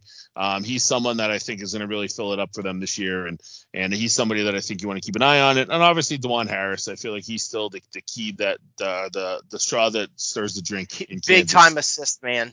Yeah, so we'll see where he goes. He's got a lot of toys that he doesn't have to score. He can just distribute and make things happen. Um, who's your Big 12 newcomer of the year? Uh, Hunter Dickinson. I think he's going to have a big impact for Kansas. Yeah, I, I want. It's hard to not pick him, right? Um, I went with Ja'Kobe Walter too because my thoughts with him is that Kansas is going to be good regardless. Um, if Baylor's going to be good, it's going to be behind Walter. Walter is probably going to be top five or ten in the NBA draft. Probably. Yeah, the kid's a stud. Kid's an absolute stud. Um, and who's your Big 12 player of the year? LJ Cryer at Houston, a one-time transfer. Yeah, so this is where I was giving Dickinson his props. Um, I just think he's going to play so well in this league that, like I was saying, is pretty guard heavy. They've got some big bodies, but this is somebody that can can bang in the paint one one possession and the next possession, you know, hit you from the logo at three from the three point line. So and the, he's and the two teams good. we didn't bring up were BYU and Cincinnati. Those are good programs. They have good coaches, Mark Pope and Wes Miller. It's just this is a step up. It is, it is, and UCF too. God bless him, Johnny Dawkins. Mhm, Johnny Dawkins. He's, he's gonna take his beatings. hmm That yeah, that that team that that's gonna be tough. That's gonna be it's, Yeah. it'll be very similar to when TCU joined the Big 12 from the Mountain West. Like they had Yeah. to take a lick in a few years. Yeah, absolutely. Okay, and uh, the Big Ten. So we're gonna go over to the Big Ten now. This I think is a Purdue and Michigan State pretty exclusive conference here. D- is anybody gonna kind of punch up and give them a fight? I mean, the Big Ten always gets a lot of members in. You know, as a power conference, one of the stronger ones, great attendance uh, in terms of their fan bases. But I just don't think there's teams better equipped than Purdue and Michigan State. And Purdue's got a team. They lost Brandon Newman, who averaged like six a game. They lost David Jenkins, who barely played, um, shot like 28% from three. Everybody else around Edie is going to be better. Um, they brought in Roosevelt Colvin's kid, which I found interesting. He was like a top 75 um, recruit. Um, he's going to come in um, and play a little bit here. He was at West Lafayette, I think, last year. Um, so he's somebody that I think is going to come in and give him some minutes. Fletcher Loyer is somebody that you know he's got a, another level to get to scoring wise. He really struggled shooting late in the year, and he's going to get a lot Braden of wide open Smith looks. Smith was so up and down. Like Yeah. that was a big problem with that with their back. So I feel like now that Painter, I don't even know that Painter expected Edey to be as good as he was last year. So I feel like a full off season of prepping that team. I think the continuity is going to be good, and they kind of could have that Virginia feel when Virginia got smacked around as a one seed in the first round of the NCAA tournament, and then they came back the next year and won it.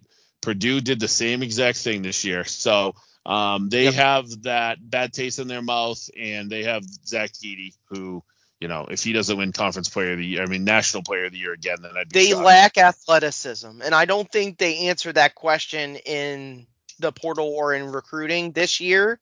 Uh, but they they still have Zach Edey, and that's a very tough matchup. Right, and the, their biggest battle battle um, thing to think about is Michigan State because that Michigan State team is absolutely loaded uh, between Tyson Walker, who is just going to continue to grow, continue to fill it up, um, and AJ Hoggard. I mean, you've got a amazing backcourt. You've got two guys that can do whatever you need. They also have, were able to bring in a, a pretty electric recruiting class, Xavier Booker who was absolutely dominant in the McDonald's All American game. Um, he was their high. He's probably their highest prospect since Triple J went there. Um, and then Coen Carr, who is just a complete freak of an athlete.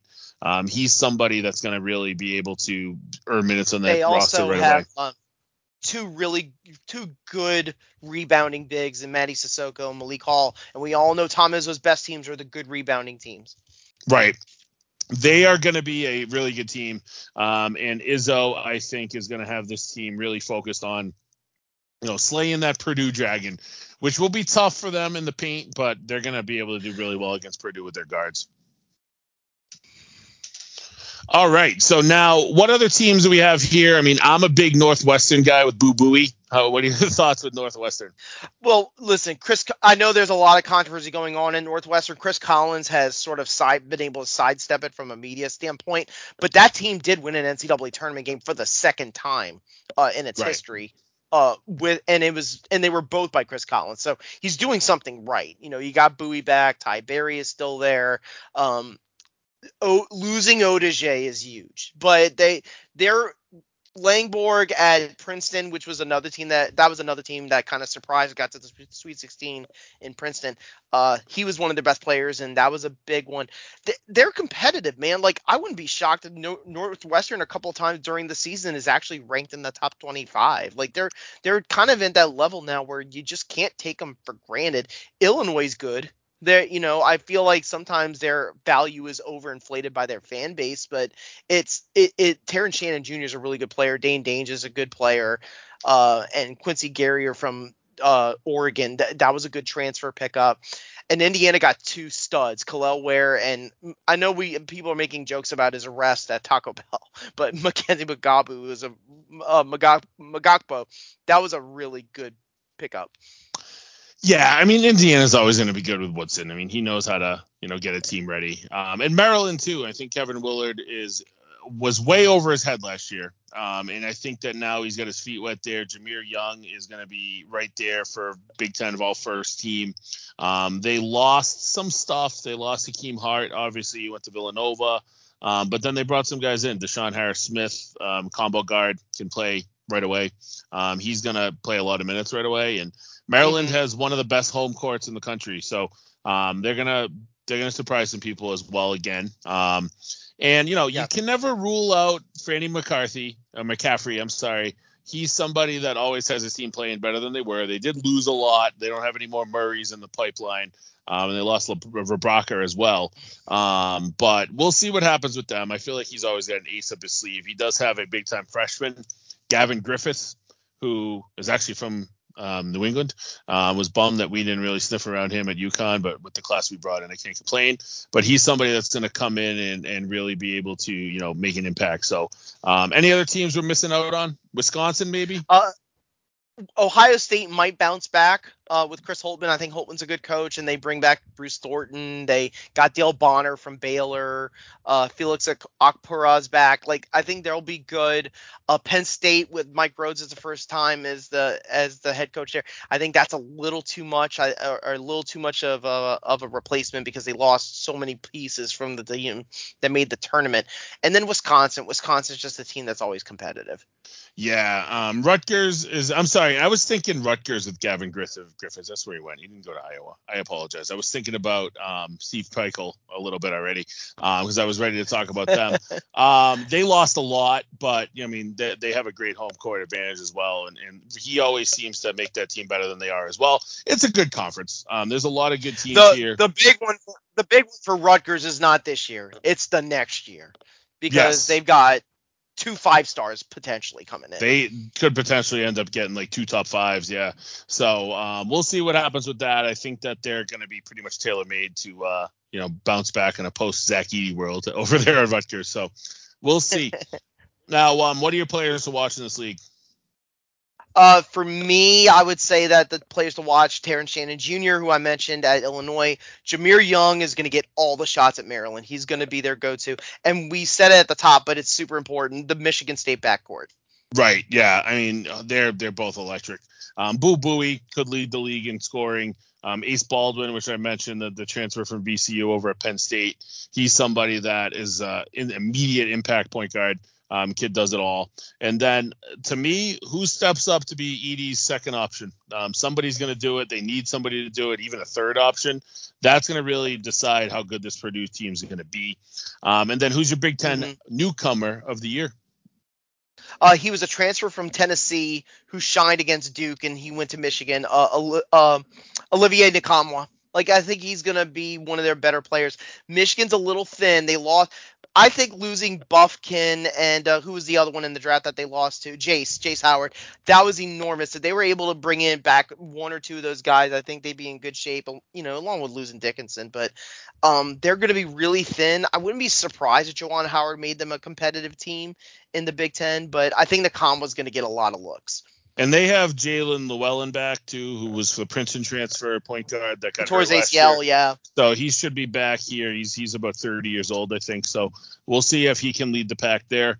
Um, and I'm gonna go with Xavier Booker over at M- at MSU, Michigan State, because overall, um, if that team wants to go to the next level, they're going to need some help with their big guards. And, and I mean, like I said, that Purdue Dragons are a big one to slay. But this is going to be a perennial top five team all year, so I think he's going to be an instant impact, and he might end up being a one and done himself. Um, Big 12, Big 10 player, player of the year. I mean, do we even have to talk about this one? I, think it'll be Edey again just because Painter's going to double down on the size. Like he's just going to say, okay, this is our bread and butter. We need to go. The one thing with Edey they got to be careful for, and Fairleigh Dickinson exposed it, and you knew it was going to happen eventually. Is can you if you spread him out with pick and roll defenses, he is effective. Right, so, and um, I will never ever forgive the Big Ten for not bringing us into the Big Ten Big East Classic for at least a year So then we could play them, and we could have had the Clingan Edey game.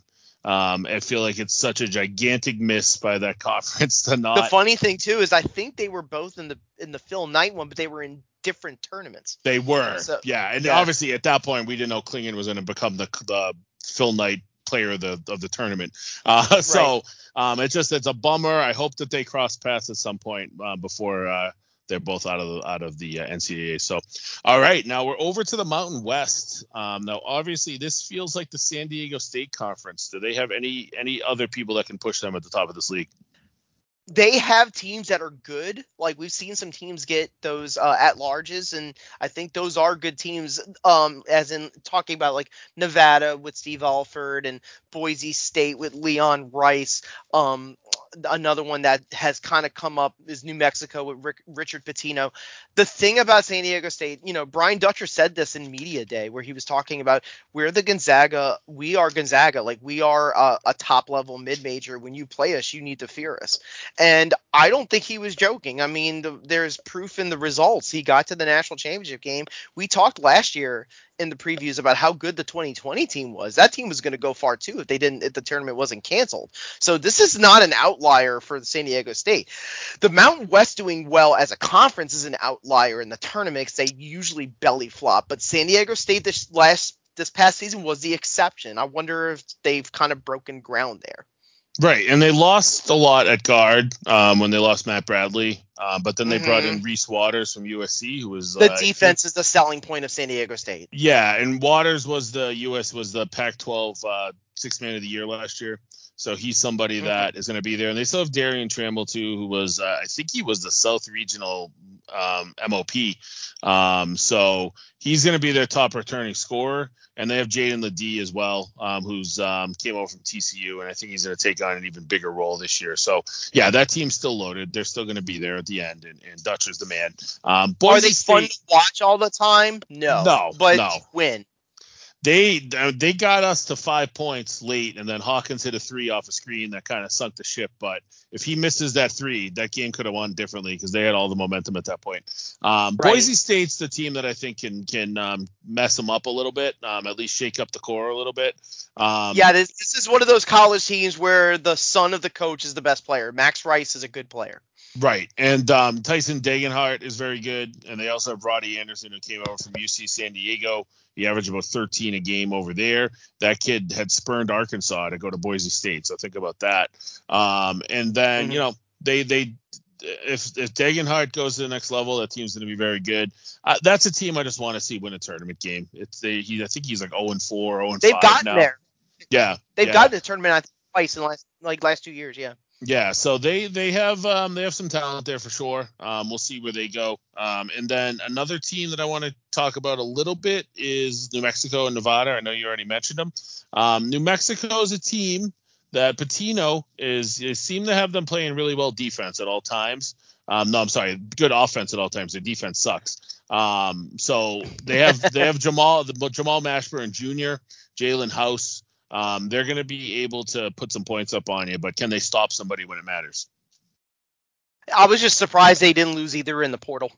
You know, yeah. And then they bring in Nelly Jr. Joseph from Iona, who was the best player for Iona under in Pitino's last year there, and then they get the best player at Texas A&M Corpus Christi, Isaac Mushila. So like they're going to be good. They will be good. It's just hopefully he learns how to to have them guard somebody. And then Nevada, they have um, Will Baker, um, who left. So that was a piece that they were that I think is going to be tough for them to take over. He went to LSU, right? Yeah, he did. Yeah, so we'll see where they go. Um, Nevada was a team that always seems to kind of shit their pants late. Um, they look awful in the first four. Awful. Yeah, yeah. Um, Alford's a good coach, but he needs to get them another one. He's got to get them playing D because if you're not playing D in that league, what the hell's going to happen when you play, you know, play up a little bit? So, um, we'll see. I mean, they they still have that Blackshear kid who's a solid point guard. Um, but again, it's it's I don't know. And then um, any other teams here that you want to talk about? Uh, UNLV under Kevin Kruger, this will be the best team he's had so far. It is like a short tenure there. Uh, he's got the Boone, he's got Keelan and Killy Boone uh, coming in. Uh, Luis Rodriguez is back. Um, it's not a sexy team, but they're going to be okay.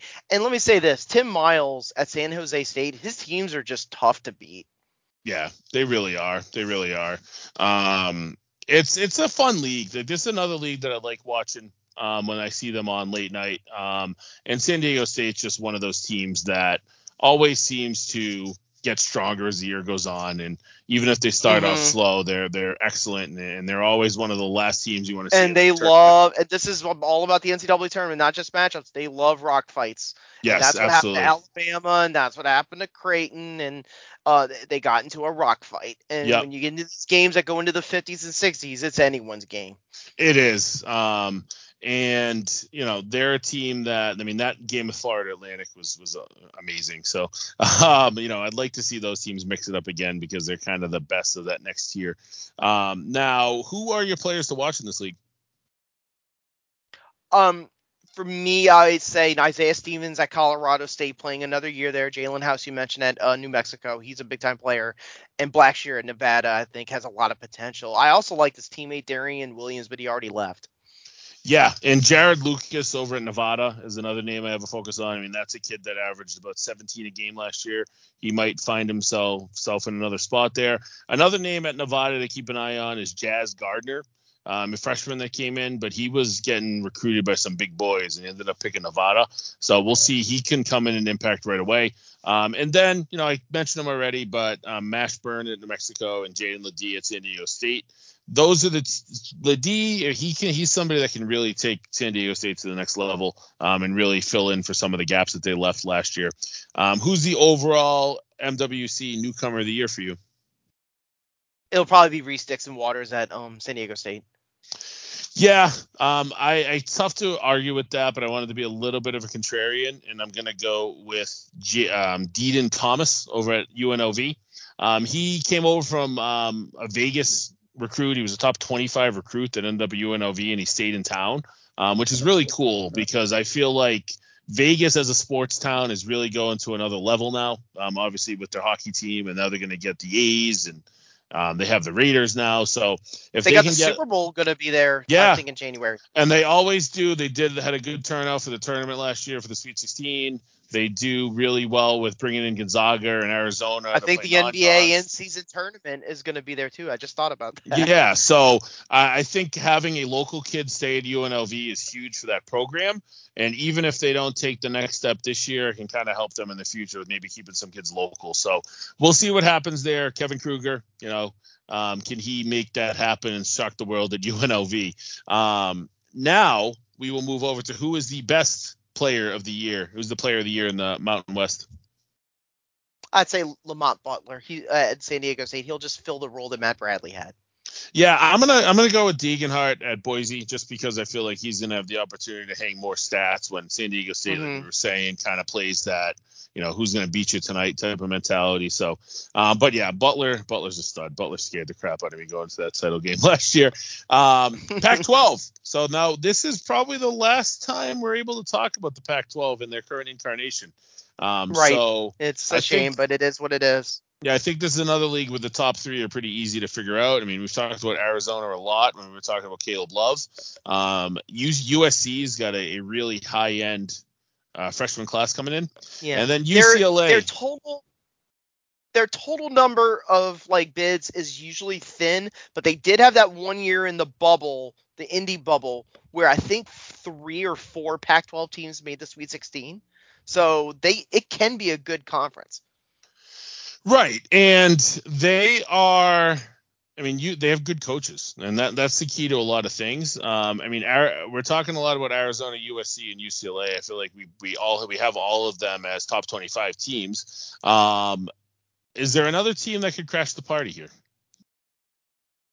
Um a, a, in terms of winning the conference or just being like um a, like a yeah just maybe stealing stealing an at large team or maybe being a team that none of these other teams want to play come their conference tournament I think Tad Boyle's going to take a stab at it with Colorado because they got Cody Williams and they were able to get Tristan da Silva to stay. Um, they'll be good. Oregon, you know, I know Dana Altman had some kind of weird comments where it seemed like he had one foot out the door, uh, but um, you know, in the uh, when the season ended, but they're usually a competitive team talking about Oregon. Um, so you never want to count them out. Bobby Hurley may have figured something out at Arizona State. Like that team was actually really competitive at the end. Yeah, and their Bobby Hurley teams are always good when you least expect them to be. So um, a lot of yep. a lot of people have this team kind of on the on the downs and outs, but he's not a he's not a dummy, right? That that's a, a and, and I'll tell you what, watching his brother cut down a net drives that guy even more, right? Because he was always the the darling of that family, um, having the Duke career. Um, but now yeah. he doesn't have a title that his, his younger brother has. So it's kind of funny. And they bring back Ricky Collins, who was like a big time point guard, and then Adam Miller comes in from LSU. So it's right. going to be a good team. And they again they they're jumping into the Big 12 in a few years, so they know that they're going to need to have change how they do things because the basketball level is changing a lot when you jump into that league. So I expect them to get super mm-hmm. aggressive now and try to catch up to Arizona um, at kind of more of a rapid pace. Um, now let's talk a little bit more about USC. So Isaiah Collier is was probably the best freshman recruit in the country, and then obviously you got Bronny James, who is going to bring attention to that roster. Do you think that the yeah, attention they, yeah, do you think the attention that he brings, obviously the health scare notwithstanding, I'm glad the kid's okay. Do you think that the the attention he brings might hurt this team? I don't know if it will hurt the team, but they will get a lot more national exposure. Um, but Collier is a good player. They were not great last year. They did make the tournament, if I remember correctly. Um, they did, but they yeah. lost Drew Peterson. Yeah, they they lost Drew Peterson. They lost Tre White. Um, I do feel sometimes like their value is a tad overinflated. It kind of reminds me of like when OJ Mayo played that one year. Um, but that was a little bit more of a media circus than this. Um, the Bronny thing, you know, I don't want to say LeBron will skip Laker games to go watch his son, but it, it's because it's a matter of convenience. It's they're they're both in SoCal, but Collier is supposed to be a lottery pick, so they're going to be good. DJ Rodman, who was actually, you know, he's Dennis's son, but he actually was also a decent player at Washington State. He transferred. Um, Joshua Morgan's a good defensive player they've got pieces there for Andy Enfield. Like they're going to be solid. Yeah, and Boogie Ellis is somebody that you obviously have to always keep front of mind. I mean, him yep. and Collier, that's going to be as tough a backcourt to stop um, as you'll see in the country. And Ellis now has the pieces around him that he could jump himself into that national picture at like you know first or second team if, if all breaks well. So he's somebody that averaged like 17, 18 a game last year. Um, he might stay around there, but all his other stuff might show that they're a better team than, than you know they have been. So we'll see what happens. UCLA is another one. Um, they never really they lost a lot, but let's not. They lost almost everybody. Yeah. But they pulled some to, some tools in too, right? Um, they have this kid Aday Mara that came over from Spain. Um, from that's Spain. like seven three and just a complete wagon. They have another kid. Yeah, they have a bunch of guys whose names I can't pronounce yet, but by March we will. yeah, he's pulling all these these foreign kids over. Um, and you know, Jan Vide, Berke, Büyüktuncel, like they're all going to be good players. But when you look up at who's gone, Jaquez, Tiger Campbell, Jaylen Clark, Amari Bailey, David Singleton, uh, that's just yeah. Uh, do you still have Adem Bona, um, which they're going to have to play big ball. Um, Dylan but, Andrews I mean, is going to have to be the point guard. Right, right, and then they got Stefanovic, um, who's you know going to bring on a bigger role. Um, you know, they, they got a lot of inexperience here, but if some of those new guys pop, um, this conference isn't that strong, and Mick Cronin is that good mm-hmm. of a mm-hmm. coach that I think they'll be okay. Um, yeah, he's gonna have to dig in a little deeper this year to get him to like be as being like a good team. You know, last sure. year I'm not saying it was hard. They had to overachieve with Jaquez. That's an overachieving type of player. But they were they were really good when they played well. Whereas if this team plays really plays at their best, I don't know how I don't know if it's even good enough to make the tournament. But they're going to be right. competitive. For sure. I mean, this is uh, they got a pretty wide range of outcomes. I think I have them as a back end top 25 team just out of respect for for Cronin. Um, yeah, me too. But but I mean, if they didn't, if they had a down year, it wouldn't shock me either. Um, now, what other teams in this league can knock the doors down and try to steal a bid, or you know maybe jump into that top three if a team like UCLA drops? I know you mentioned Colorado already. Any other schools? Mm-hmm. Washington. I think this will be for Mike Hopkins. This will be like the make or break year.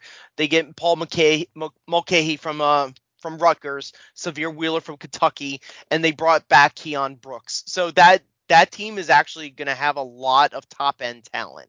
They have enough to put it together a really good offense. Yeah, and um, or I'm gonna give Oregon a little bit of a, of a talk here. Um, they brought back Dante N'Faly Dante, who's probably an NBA player, um, 13 and 8 last year. Um, he was really good down the stretch for this team. Um, they still have Keeshawn Barthelemy, um, who had a hand injury last year, but he should looks healthy now. Mm-hmm. Um, they brought in Jackson Shelstad, um, who is a local kid that's going to be a big time playmaker for them. And then they also have a freshman in KJ Evans, who was a top 20 recruit as well. Um, so yep. if they're able to get, they they also have a couple transfers in too. So he's got the roster. Dana Altman gets is another guy that gets more out of his teams than they have. They kind of disappointed last year. Um, but we'll see what happens with them this year. I mean, obviously Kel'el Ware was a was a disappointment for them last year, so um, we'll see what what he turns around at. But I never count out a Dana Altman team. Um, and then another team I want to kind of mention a little bit. I don't really expect a ton out of them, but they could bounce back. Is Stanford? Um, they have uh, Peja Stojakovic's kid who um, was somebody he visited mm-hmm. UConn, so I know a lot about him. Um, the kid's yeah, he was a he was a blue chip recruit. He's not just like oh he's this guy's son. Like he he's a good player. Yeah, um, they lost Harrison Ingram, but other than that, they bring a, bring back most of the team. Um, they have themselves Michael Jones, who is a, a guard that, or yeah, he's more of like a wing, um, but he's somebody that came over from Davidson. Um, he was able to establish himself pretty quick last year. Um, he can score in bunches when needed. Um, overall, um, we'll see if, if Haase can can put things together for this team. Um, but there's somebody I kind of keep an eye on as somebody that could be better than they um, you know normally are. Um, now, who is your players to watch in this conference?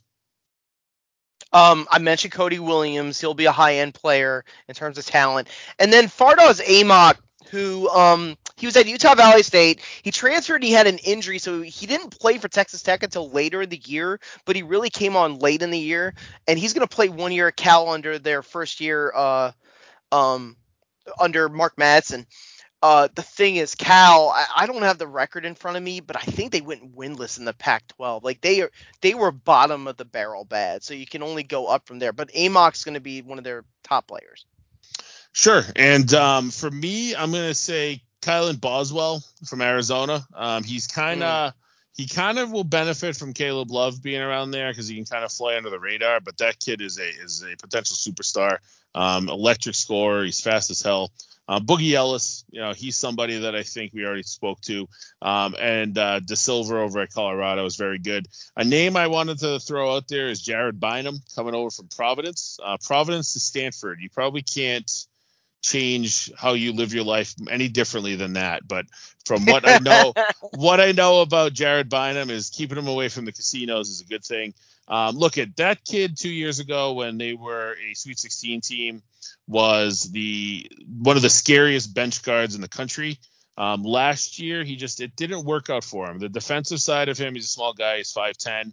But in a league like the Pac-12, who can sometimes play a little bit more open than the Big East does, I think he mm-hmm. might have some big scoring performances for that team. And if that Stanford team is going to be good, it's probably because he took on a big leadership role, um, which might have been where what sent him out of Providence. But if Cooley stayed there, he probably would have came back for another year. Um, and then uh, who's your Pac-12 newcomer of the year? Uh, Caleb Love at Arizona.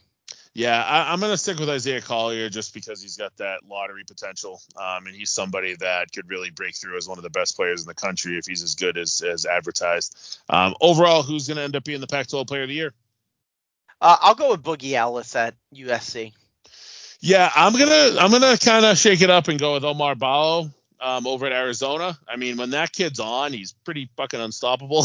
um, he's just a true true post presence. The kids they're one of the immovable. fastest offenses in the in the country, not just on a mid like on a regular like high major like in general. They're one of the fastest offenses. Yeah, and they can play a lot of inside out with him and Love and and Boswell, and you still got Pelle Larsson around there. Um, so yeah, I think that's a that's a fun team, and uh, Tommy Lloyd. I mean, he figures out a way to get Ball, Ballo going. So um, we'll see. Uh, they lost a lot with Tubelis, but I think that's just going to allow um, Ballo to kind of even have more free reign to do his thing. So I'm going to give him the nod.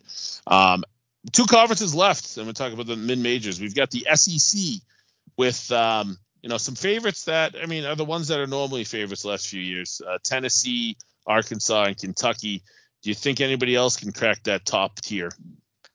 Alabama, I don't want to count out Nate Oats anymore. It seems like he's able, he's got the magic touch. Like in terms of, he had a lot going in his favor because he he got a couple of guys that wound up really working out well for him as freshmen, and Brandon Miller and uh, Noah Clowney. Controversy, controversy notwithstanding, but they were a good team. They deserved their one seed, even though they got bounced uh, early, and they're going to be competitive again, even though they lost a lot of their pieces. Uh, Kentucky is fairly loaded. I, I mean, if that's a the right way of saying it, uh, but I, I, do think they're going to be competitive. Arkansas, you never want to count out during, by the time you get to March, and Tennessee's just got a great defense. Yeah, um, the thing about Alabama is I don't have them in that tier because there's a lot of unknowns. There's a lot of roster turnover here, but mm-hmm. a, a, name to keep an eye on with them is Grant Nelson um, who was just a, a, a load um, at North Dakota State. Yeah. Um, now he's in there. I mean, he was a guy that when he hit the portal, I think every every team in the country and they love shooting threes at Alabama. So yeah, so he'll fit in. Kind of play. He's somebody that got some. Um, he he tried sniffed around the league, um, played in a couple camps. He's somebody that I think with a big year could find himself himself as a second round pick next year. He kind of plays that big NBA style. Um, and then Aaron Estrada came over from Hofstra. Um, that's another name. It's really those two transfers are probably going to de- decide where this team goes. But keep an eye on Mark Sears. He's just a steady, steady name for them. Um, kind of steers the ship. Um, but yeah, Kentucky again, overly loaded amount of of change on this team. But Antonio Reeves is going to be the calming presence for them, like he was last year. Late, he really came on strong. They're big. Uh, their biggest recruit was Aaron Bradshaw, but he got injured. I don't know if he'll be ready for the season. They still have Justin Edwards though, who was a top 5 mm-hmm. recruit as well. Um, they brought Tre Mitchell over, who's played for like half the country. Um, started at UMass, Texas, and West Virginia. Now he's at Kentucky. They needed a big body, so they took him. Um, DJ Wagner is another one. He was the McDonald's All American MVP. Um, one thing you don't have to worry about at Kentucky is their them reloading, right? Um, and if you got a, a 50 year senior and Antonio Reeves stirring the ship. Um, this is going to be a really good team. Um, as that long as he, yeah, as long as he, right, as long as he gets them to play defense, which sometimes can be a struggle for Cal. Um, but this is a big year for Calipari. He's got the talent, he's got the pieces in place. Um, the excuses only last for so long. Um, and then obviously uh, Tennessee. Tennessee is a team that you know broke through last year and got into the Sweet 16. Um, they're a team that is coached very well. Um, Rick Barnes is historically a poor March performer, but he puts them in a good spot to get to mm-hmm. a position there. Um, they brought in some freshmen. They still have Santiago Vescovi. Um, they have a team that you know is going to play defense. You know they're going to be scrappy. They kind of remind me of Virginia, the way they play ball. Um, they're going to lose some games they shouldn't, but they're going to beat a team that you don't expect them to either. So um, I think physical. Yeah, they're physical. They'll beat you up. Um, and they have they, they don't have that Plavsic kid who just came in as a big last year and just literally like threw punches. Uh, but um, we'll see. They really out physical, and they got Zakai Zeigler back, who was a big piece that they lost last year. Um, and then he's another, coming off a torn ACL, so hopefully he comes back okay. Right, and then another name we haven't even mentioned yet is um, Texas A&M. Um, Buzz Williams always has that team playing a little bit above their heads, and, and Wade Taylor mm-hmm. um, might be the conference player of the year at all at the end of the year. So um, that's a that's a team. I mean, this is a deep conference when you think of it. That's a lot of high end. Yeah, I don't feel like it's a top heavy uh, conference ever. I just think yeah. there's always a lot of depth there. There's always an ingredient in each team where if it hits just right and they get the right matchup, they could move on. Yeah, it always seems like this is a league where a team comes out of nowhere and ends up in the top 10 before you know it. Um, a, yeah. Another team to keep an eye on is uh, Chris Jans in Mississippi State. Um, they lost pretty much nothing last year. Um, they lost Eric Reed, who didn't play much. Um, they were able to bring in Andrew Taylor, who came over from Marshall. Um, and they needed shooting, and that's what he brings. So, um, you know, Jans is a good coach. I mean, I still have nightmares of the New Mexico State game in, in 2022 for UConn, um, but that mm-hmm. you know that's a that's a bit of respect that I have for that guy because of that game. Um, they were outmatched and they still whooped their ass. Um, and then another team to keep an eye on, Florida. Um, I don't know if I'm fully ready to invest in them yet. Um, Todd Golden's kind yeah, of a weird I, guy. I, I don't know if I'm on the Riley Kugel train yet. A lot of people really like him as a prospect, but um, I'm not sure yet. I do like Walter Clayton from Iona. Um, he was somebody that I was shocked didn't stick with Pitino and go to St. John's. I know he wanted him, um, but he wanted to move to Florida. I can't knock that. Um, that kid's really good. Um, I think he's uh, like 44% from three or something last year. Um, they lost a lot. You know, Castleton was a good big for them, but he also slowed them down at times. So they might be able to run a little bit more than they have in the past. So we'll see what happens. Um, am I missing any teams? There's, I feel like there's more to talk about here. Um, Auburn will be good. Johni Broome's back, and um, you know Bruce Pearl knows how to recruit. Um, I don't feel like he got the strongest one, but Denver Jones is a good player who came from FIU. Um, we uh, mentioned a little bit about um about Texas A&M, and I think uh, you know, uh, granted that you know he did deserve to get fired at Texas for what he did. Um, Chris Beard will eventually turn it around at Ole Miss. Can he do it overnight by having Jamarion Sharp and Moussa Cisse and Allen Flanigan? I don't know if that's going to be the perfect mix, but they'll they're, they're not going to be a rollover. Talking about the Rebels. Brandon Murray too, back in the back in the league. Um, there mm-hmm. were times that he really took over games at Georgetown last year on a bad team. Um, so let's see if he can, you know, come back to life down there. Um, also, and um, I'm an LSU fan, but they're not on that level yet. I, I think Jalen Cook will be a good player though. Right, and um, Mizzou won 25 games last year. Uh, moving along the line, you still have Vandy, who Stackhouse did a lot more with that team last year than we expected to. So again, I mean, we, we pretty much mentioned every team in this league so far, but we didn't mention one. LSU, how are they going to be? Not good. No. like I think they'll be okay, but I I think they'll be back. They'll still be in the basement because they still lost a lot of people from the team that they had basically transfer over from Murray State. Um, I know you brought up Missouri. Connor Vanover is huge. Like he's yeah. legitimately. Yeah, he's a big boy. He was actually at Arkansas the first time. Then he went to Oral Roberts. Now he's back. He's at Missouri. Yeah, yeah. I remember watching him at Oral Roberts last year. Like, holy shit, that kid's big. Um, they have Caleb Grill too, who came over from Iowa, Iowa State. Yeah, he, he left under really weird circumstances at Iowa State. Like he left right before the tournament started. Yeah, yeah. So that we'll see how he turns around. He was a bulldog though. Um, now players to watch in this league. What do you got? Um, the Tennessee backcourt. Um, like if they can up their offensive output, I think they're gonna be dangerous. Um, Mark Sears, you mentioned at Alabama, I think he's just a really good player. And uh, Antonio Reeves is going to be the, the the key ingredient for Kentucky because he's going to be able to make big shots. Right. And I mean, to piggyback off of that, I think Zeigler at Tennessee is the key for them. Um, Edwards and Wagner at, at Kentucky. Um, Reeves will be setting them up. Clayton at Florida. If they're going to bounce back, it'll be him. And then we already mentioned Wade Taylor at A&M. Um, who's your SEC newcomer of the year? There's a lot to pick from. It's an Arkansas guy. It's always an Arkansas guy. Uh, Khalif Battle, who came from Temple. Okay, I'm going Grant Nelson for the reason being that I feel like he's the piece that Alabama is going to need to kind of get into that, uh, stay in that upper tier. Um, and if he's good, they're okay. going to be really good. Um, SEC Player of the Year. I kind of went with a surprise here, but who do you got? Um, I, I went with Mark Sears at Alabama. I feel like he's going to get the most usage.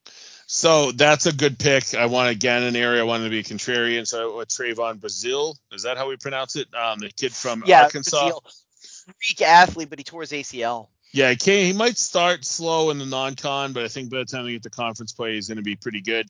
Um, you know, hearing some good reports out of him there. Um, that's a team that lost a lot too, but you know, Musselman always. It's the must bus, yeah. Like right. they always find people. Right. Okay. Yeah. And then the last conference is one that I know we already spent a little bit of time talking about. There's not a lot of teams to talk about here, but the West Coast. Yeah. So the Gonzaga and St. Mary's conference. Is this the year that St. Mary's lands a big better seed than Gonzaga.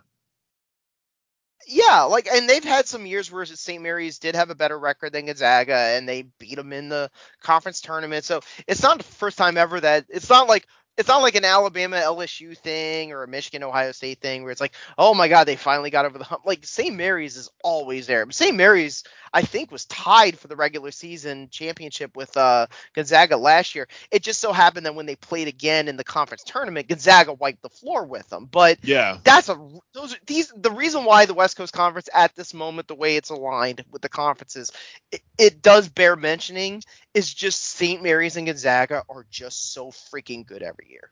Right. And they are the thing with St. Mary's, and I noticed this when I was, I mean, I was like five rows from the court when they played UConn last year in, in Albany. Athleticism. That's not their their ingredient, but they play tough.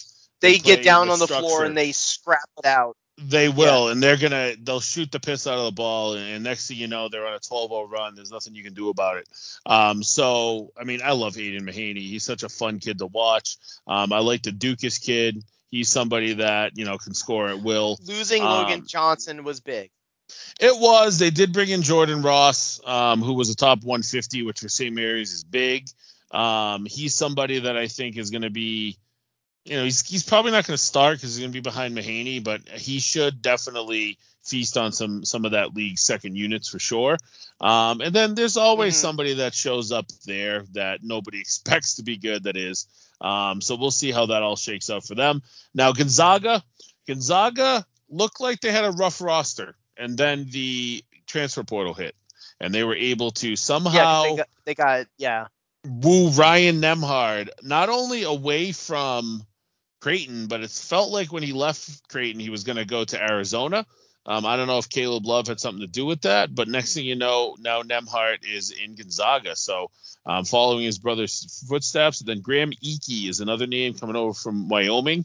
Um, he's coming off an injury, mm-hmm. but this is a guy that was averaging like 20 points a game at Wyoming, and he's still young. I think he was Wyoming's best player for two years. Yeah. Yeah, and then you've got they then they randomly pick up a kid named Jun Seok Yeo, who was like at one point he was like a 25 point scorer for like the South Korean national team or something crazy.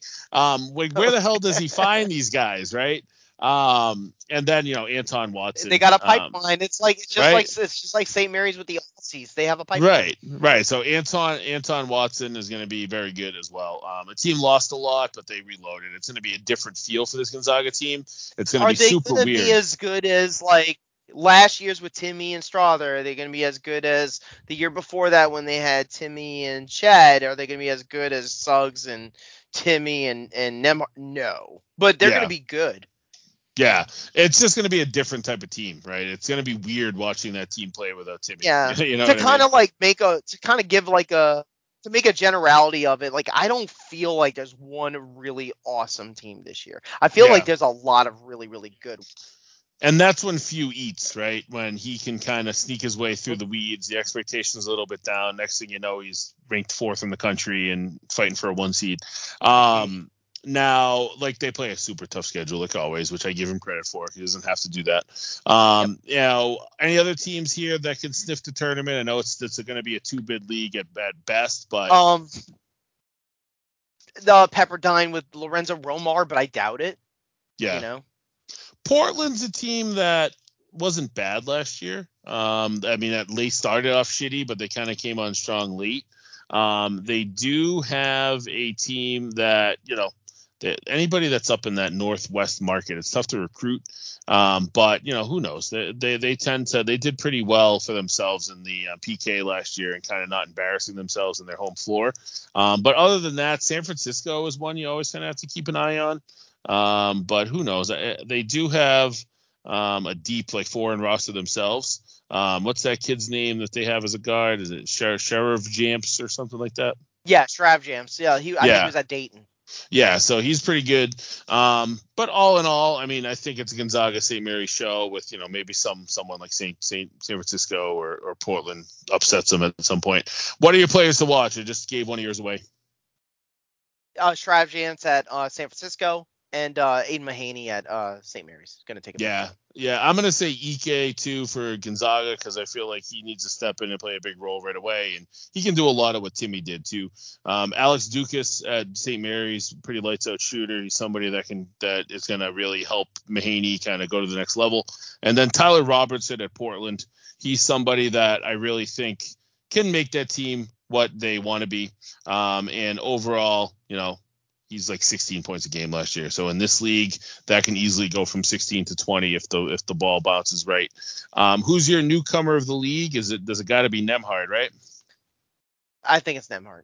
Yeah. yeah. I mean that kid was such a good court general. When Creighton needed a basket, he was the guy, despite all the other studs that they had. Um, there's going to be times that they're going to miss him this year for sure, just in that you know closing mentality that he had. And then player of the year, I think we both have Mahaney, right? Yes. Aidan Mahaney, right. same here. Yeah, gotta right. Um, kid's so good. All right, now mid majors. We'll kind of gloss over this a little bit, try to catch up some time here. Um, so what are the best mid major teams that we may not have mentioned yet? Uh, so we met. So the ones we already mentioned, I'm not. I'm gonna omit them. Um, Wright State is usually pretty good, and they were able to get, I believe, Tanner Holden. So that was a big one. Um, Liberty is always tough. Drake with uh, Tucker DeVries, they're good. And I'll give you one that has sort of this kind of sneaky good NBA pipeline. UC Santa Barbara, because they were able to get Jalen Williams into the NBA, and then the next year they got Brandon Podziemski in the NBA. So that that reputation follows you. Right, and um, you know, looking at the Ivy League, um, Yale is probably the class of that league this year, but never count out Princeton. Um, you know, obviously where Princeton went last year kind of brought new life to that league for sure. And I know that that's a league where they're all rooting for each other when they're not playing each other, right? Um, they have Matt right. Knowling, who's very good. Um, and Princeton got a got Dalen Davis as a as a freshman. He's so keep an eye on them. There's always a the Ivy Leagues when you get your draw um, as like a two or three seed, you never want to play them um, because you know they're going to be scrappy. Um, that's also a very fun conference tournament to watch. Um, Vermont, they might be pretty good this year. Um, they, you know, they kind of have like you feel like one once every ten years they're able to jump into the party and, and shock somebody in the tournament or at least push them. So I think this might be one of those years out of the America East. Um, they do have a great newcomer themselves in Shamir Bogues. Um, Bryant was I wanted to say Bryant, but it's going to be tough with what happened to Jared Grasso um, over the last couple weeks. Um, but they still right. have Earl, Earl, Timberlake, who's pretty good. Um, and then some other teams to throw out there, like Drake. Um, they're a team that I saw play in Albany last year. They're always in the mix now. Kennesaw State, Weber State, Yale, Rider those are the teams that I would say, you know, you might be looking at come March as uh, Cinderellas. Um, now, yeah, I'll give you one more out of the. I'll give you one more out of the Patriot League, and that's Colgate. Yeah, Colgate's always pa- tough. Patriot League's another one. Um, Patriot League had some turnover this year. Holy Cross had a new coach. See, I'm from Worcester, so I can I can mention that with pride. Um, so we'll see how that turns out. Um, and then you know you get the Northeast Conference. Um, Sacred Heart's got some studs in there, but I mean it's still Sacred Heart. They're not going to do much.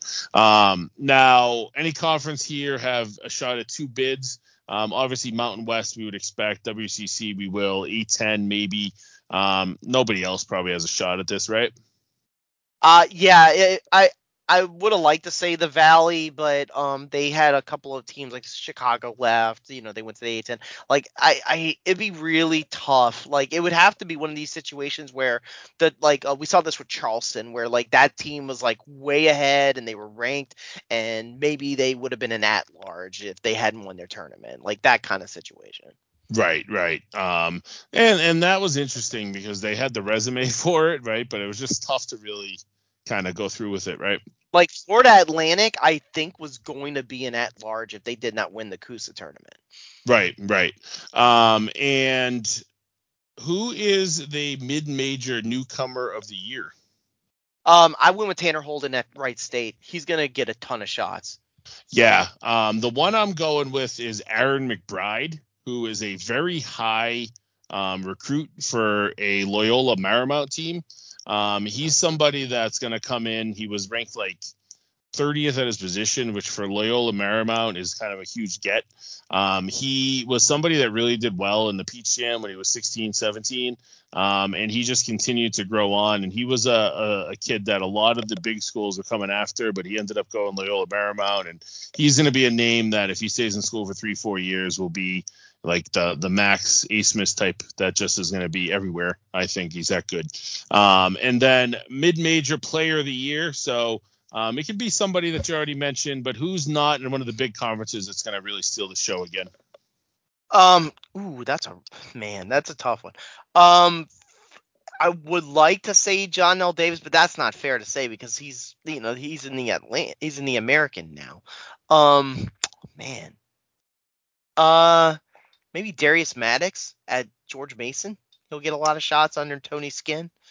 Okay, yeah, I'm gonna go with Drew Pember.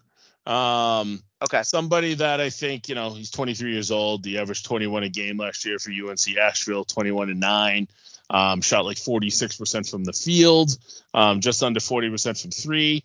He's a kid that if you ever catch UNC Asheville in some rinky-dink game at like 2 p.m. on a, on a Saturday, watch it. The kid's good. Mm. Um, they made the tournament last year, I believe. Um, he he's somebody that I think is gonna just you know he might push for top scorer in the country when all is said and, and done. And I'll give you, I'll actually give you one more a Sincere Carry at uh, Kent State. Oh, there you go. That's a good one. That's a good one. Um, that kid from Princeton left, right? That no, that, he came back. Did he? Buwan? Yeah. I thought he did, but I, uh, let me double check that. Yeah, so that's one thing. I mean, that kid was awesome in the tournament last year. So, um, be interesting to see what happens with him if he did come back. Um, and then you know, South Dakota uh, State no, probably. He's um, he's with the Pistons. Oh, okay, cool, good for him. He deserved it. Um, South Dakota State's another another team that always tends to come out of nowhere with some kid that's going to average 25 points. Um, yeah, they're not. I believe are they in the Big Sky? Is that what theirs is called? Yeah, yeah. That's a tough it's always North Dakota State and South Dakota State. One yeah. is the Bison, one is the Jackrabbits. Jackrabbits, yeah, the Baylor Scheierman Scheierman team yep. um, that I thought was going to be Providence a few years ago. Um, so now our top 25. So I'm not going, not having us go through all top 25, but I'll kind of have Andrew just gloss over what he thinks is important aspects of it are. What I will say is of our top four, we're the same teams. Um, the only differences that we have is we both have Kansas at one, we both have Michigan State at four. Um, Andrew's got Purdue at two. I've got Duke at two, and he's got Duke at three, and I've got Purdue at three. So that's the the mix up there. Um, then as we go down the line, um, we both have Marquette. I've got them at five. Andrew's got them at six. Um, and then from there, we can start talking about some of our differences. Um, mm-hmm. Andrew's got Arizona as a five. I've got him at 15 with room to grow. Um, I just yeah. there's a couple question marks I have there, but I think you're you're thinking more so of like their ceiling, right? Yeah, I think their offense will get them over the top a couple times in non-conference. Probably have an undefeated non-conference record. Yeah, I have Houston at six. Andrew's got them at 19. Again, you know, a lot of turnover there, so that might be a smart move. I just feel like he's going to have. That's hard to say, right? Yeah, um, I don't have UNC ranked. Um, I need to see it before I can do it again after last year. Um, yeah, I put them seven. Yeah, they were right at the fringe, but again, you know, that if they play to their potential, they're right there. Uh, I agree with you there. And then schools that I've got ranked that Andrew does not. I've got Florida Atlantic in the top 25 at the back end. I've got Texas A&M in there, and I've got Providence ranked 25th. Um, shout out JT if you're listening. Um, I just think that they're going to sneak their way into the top 25 and stay there for most of the year. Um, and then Andrew's got UNC, which we already discussed, Kansas State and Illinois all teams that are on my radar too. So I don't think we have any of our teams that we would probably not argue were top 30 that were on our lists. Now, no, um, and there's um, a team that's not that's not in these at all that might make the final four. Right, know? like last year, who had last year's final four? If you say you had even two of them, oh, you're a liar. Uh, so, and I'm a UConn fan, and I didn't even have that. Um, so yeah, I mean, I think St. Mary's, you have him at 20, I have him at 19. I have Villanova, you've got him at 21, I've got him at 20. Um, UCLA, you've got a 22, I've got at 23. USC, you've got a 24, I've got at 22. So we're all in this, we're in the same general ballpark here. I'm a little lower on San Diego same, State. Same, yeah, same, yeah, same line of thinking. Yeah. Yeah. So I mean, it's just really like, who do we think? I mean, I'm obviously a Big East guy, um, so I, I gave the fifth nod to them. So now amid all of that, this is always obviously going to be a little bit off because there's always that team that comes out of nowhere. But looking at the bracket in your brain right now, who would be going to Phoenix for the Final Four? Um, yeah, it's on the West Coast again, first time since 2017. Um, Kansas, uh, just too top heavy. Tennessee defense. St. Mary's, they pull it off. They're the one that they're the non-Gonzaga that makes it. They're the West Coast team that makes it, and then Creighton. Creighton getting over the hump is a good pick. Um, I just can't do it because um, I, I, have to. I, I, have to go UConn um, because I just think the ceiling is there. I've got them as my three um, there. I do have Kansas and Duke and Texas um, as stealing it. I think the A. Smith show is going to make it happen. Um, but you know, ask me this in December, and I probably have all four of those teams out of it. Uh, so we'll see what happens. Um, I just think that you know ACC always tends to find a team late. They didn't last year, so I'm going to give Duke the nod this year, and they're going to have that Cooper Flagg excitement going um, with a lot of turnover after this roster this year. So I think they're going to, mm-hmm. you know, kind of go to the next level. Um, and you know, other than that, we have been here talking to you guys with the college basketball season for just over two hours at this point. Any other bold predictions you have for us, Andrew? Uh, another Hall of Fame coach retires. Uh, it's either going to be Bill Self or name me another old curmudgeon. Tom Izzo, one of those two. Tom Izzo. Yeah, I can see that. I yeah. think this is one of those teams that Izzo could, you know, go on a deep run with, and then would then hand uh, hand over the keys to somebody else. Um, and he could always get Valentine to go back up there whenever he's ready. I'm sure that's the game plan. Um, yeah. Yeah, I mean the the thing that I'm, I'm obviously thinking Big East, um, Pitino, that guy's going to be in a Final Four within the next three years. That's my prediction. Um, I think he's going to really recruit the hell Slick out of New Rick. York City. He's going to recruit the hell out of New York City. Um, I don't think he's going to be there for a while. I think he might be like three three to five years tops because he's getting up there in age. Um, but he'll have a, a, a replacement ready. Um, and that's a team that you know people think I'm high on them, but it's Pitino, man. Um, when I saw P- Pitino as uh, a UConn opponent in the first round of the tournament last year, I about shit myself because I knew that they were going to wreak havoc on us, and they did. Um, we just got to them late with, uh, thank God, Sanogo and Jordan Hawkins showed up in the second half of that game. But Iona is somebody that, you know, if he can scare the shit out of the eventual national champion at Iona, what's he going to do at St. John's? Um, the guy just knows how to flat out coach. So that's the team I keep an eye on. And St. John's is the team that's like what I said about Villanova last year that came to fruition, um, except they couldn't finish the job. Um, I said Villanova was going to be a very tough team to play come February and March. They were. Um, but you know, it just didn't go as far as I wanted. I think St. John's might take some licks early, but come February, you are not going to want to play them at the end of that Big East regular season. So, um, cool. So it's been a pleasure talking to you, Andrew, as always. Oh, of course. Um, do you Thank have anything you, to too. plug? Uh, uh, just doing NBA team. Uh, we do, you know what that means with the W show on the North South. Um, that's pretty much it. Yeah, I mean, we've got a big project coming up with um, Ryan, um, with the ChroNoSo crew. We're breaking down a preview of every War Games coming up as we lead into oh, wow. Survivor Series this year. So even the one um, in 2000. Yeah, man, everything. I've got one that's one of mine is is from the vault. It's not even on the network. Um, so we have some stuff that we're going to go through there. Um, and then obviously as we crank up in the Survivor Series, um, there'll be a lot more WWE talk there. And you know, it's a, November is a big month, and then December's kind of quiet, and then it's year-end season, so there'll be a lot of, of wrestling talk mm-hmm. coming your way. And Andrew, as always, we'll be back to preview the tournament and just give everybody just god awful picks like we did last year. Um, and hmm. then we'll and then we'll go from there. So um, thank you for spending some time with us listening to this. Um, let us know what your bold predictions are, and then we'll kind of try to keep those notes together to talk about them at season's end. And um, I hope you all have a great evening and uh, go UConn and go LSU because that's what we're going to be watching. So have a good one, guys.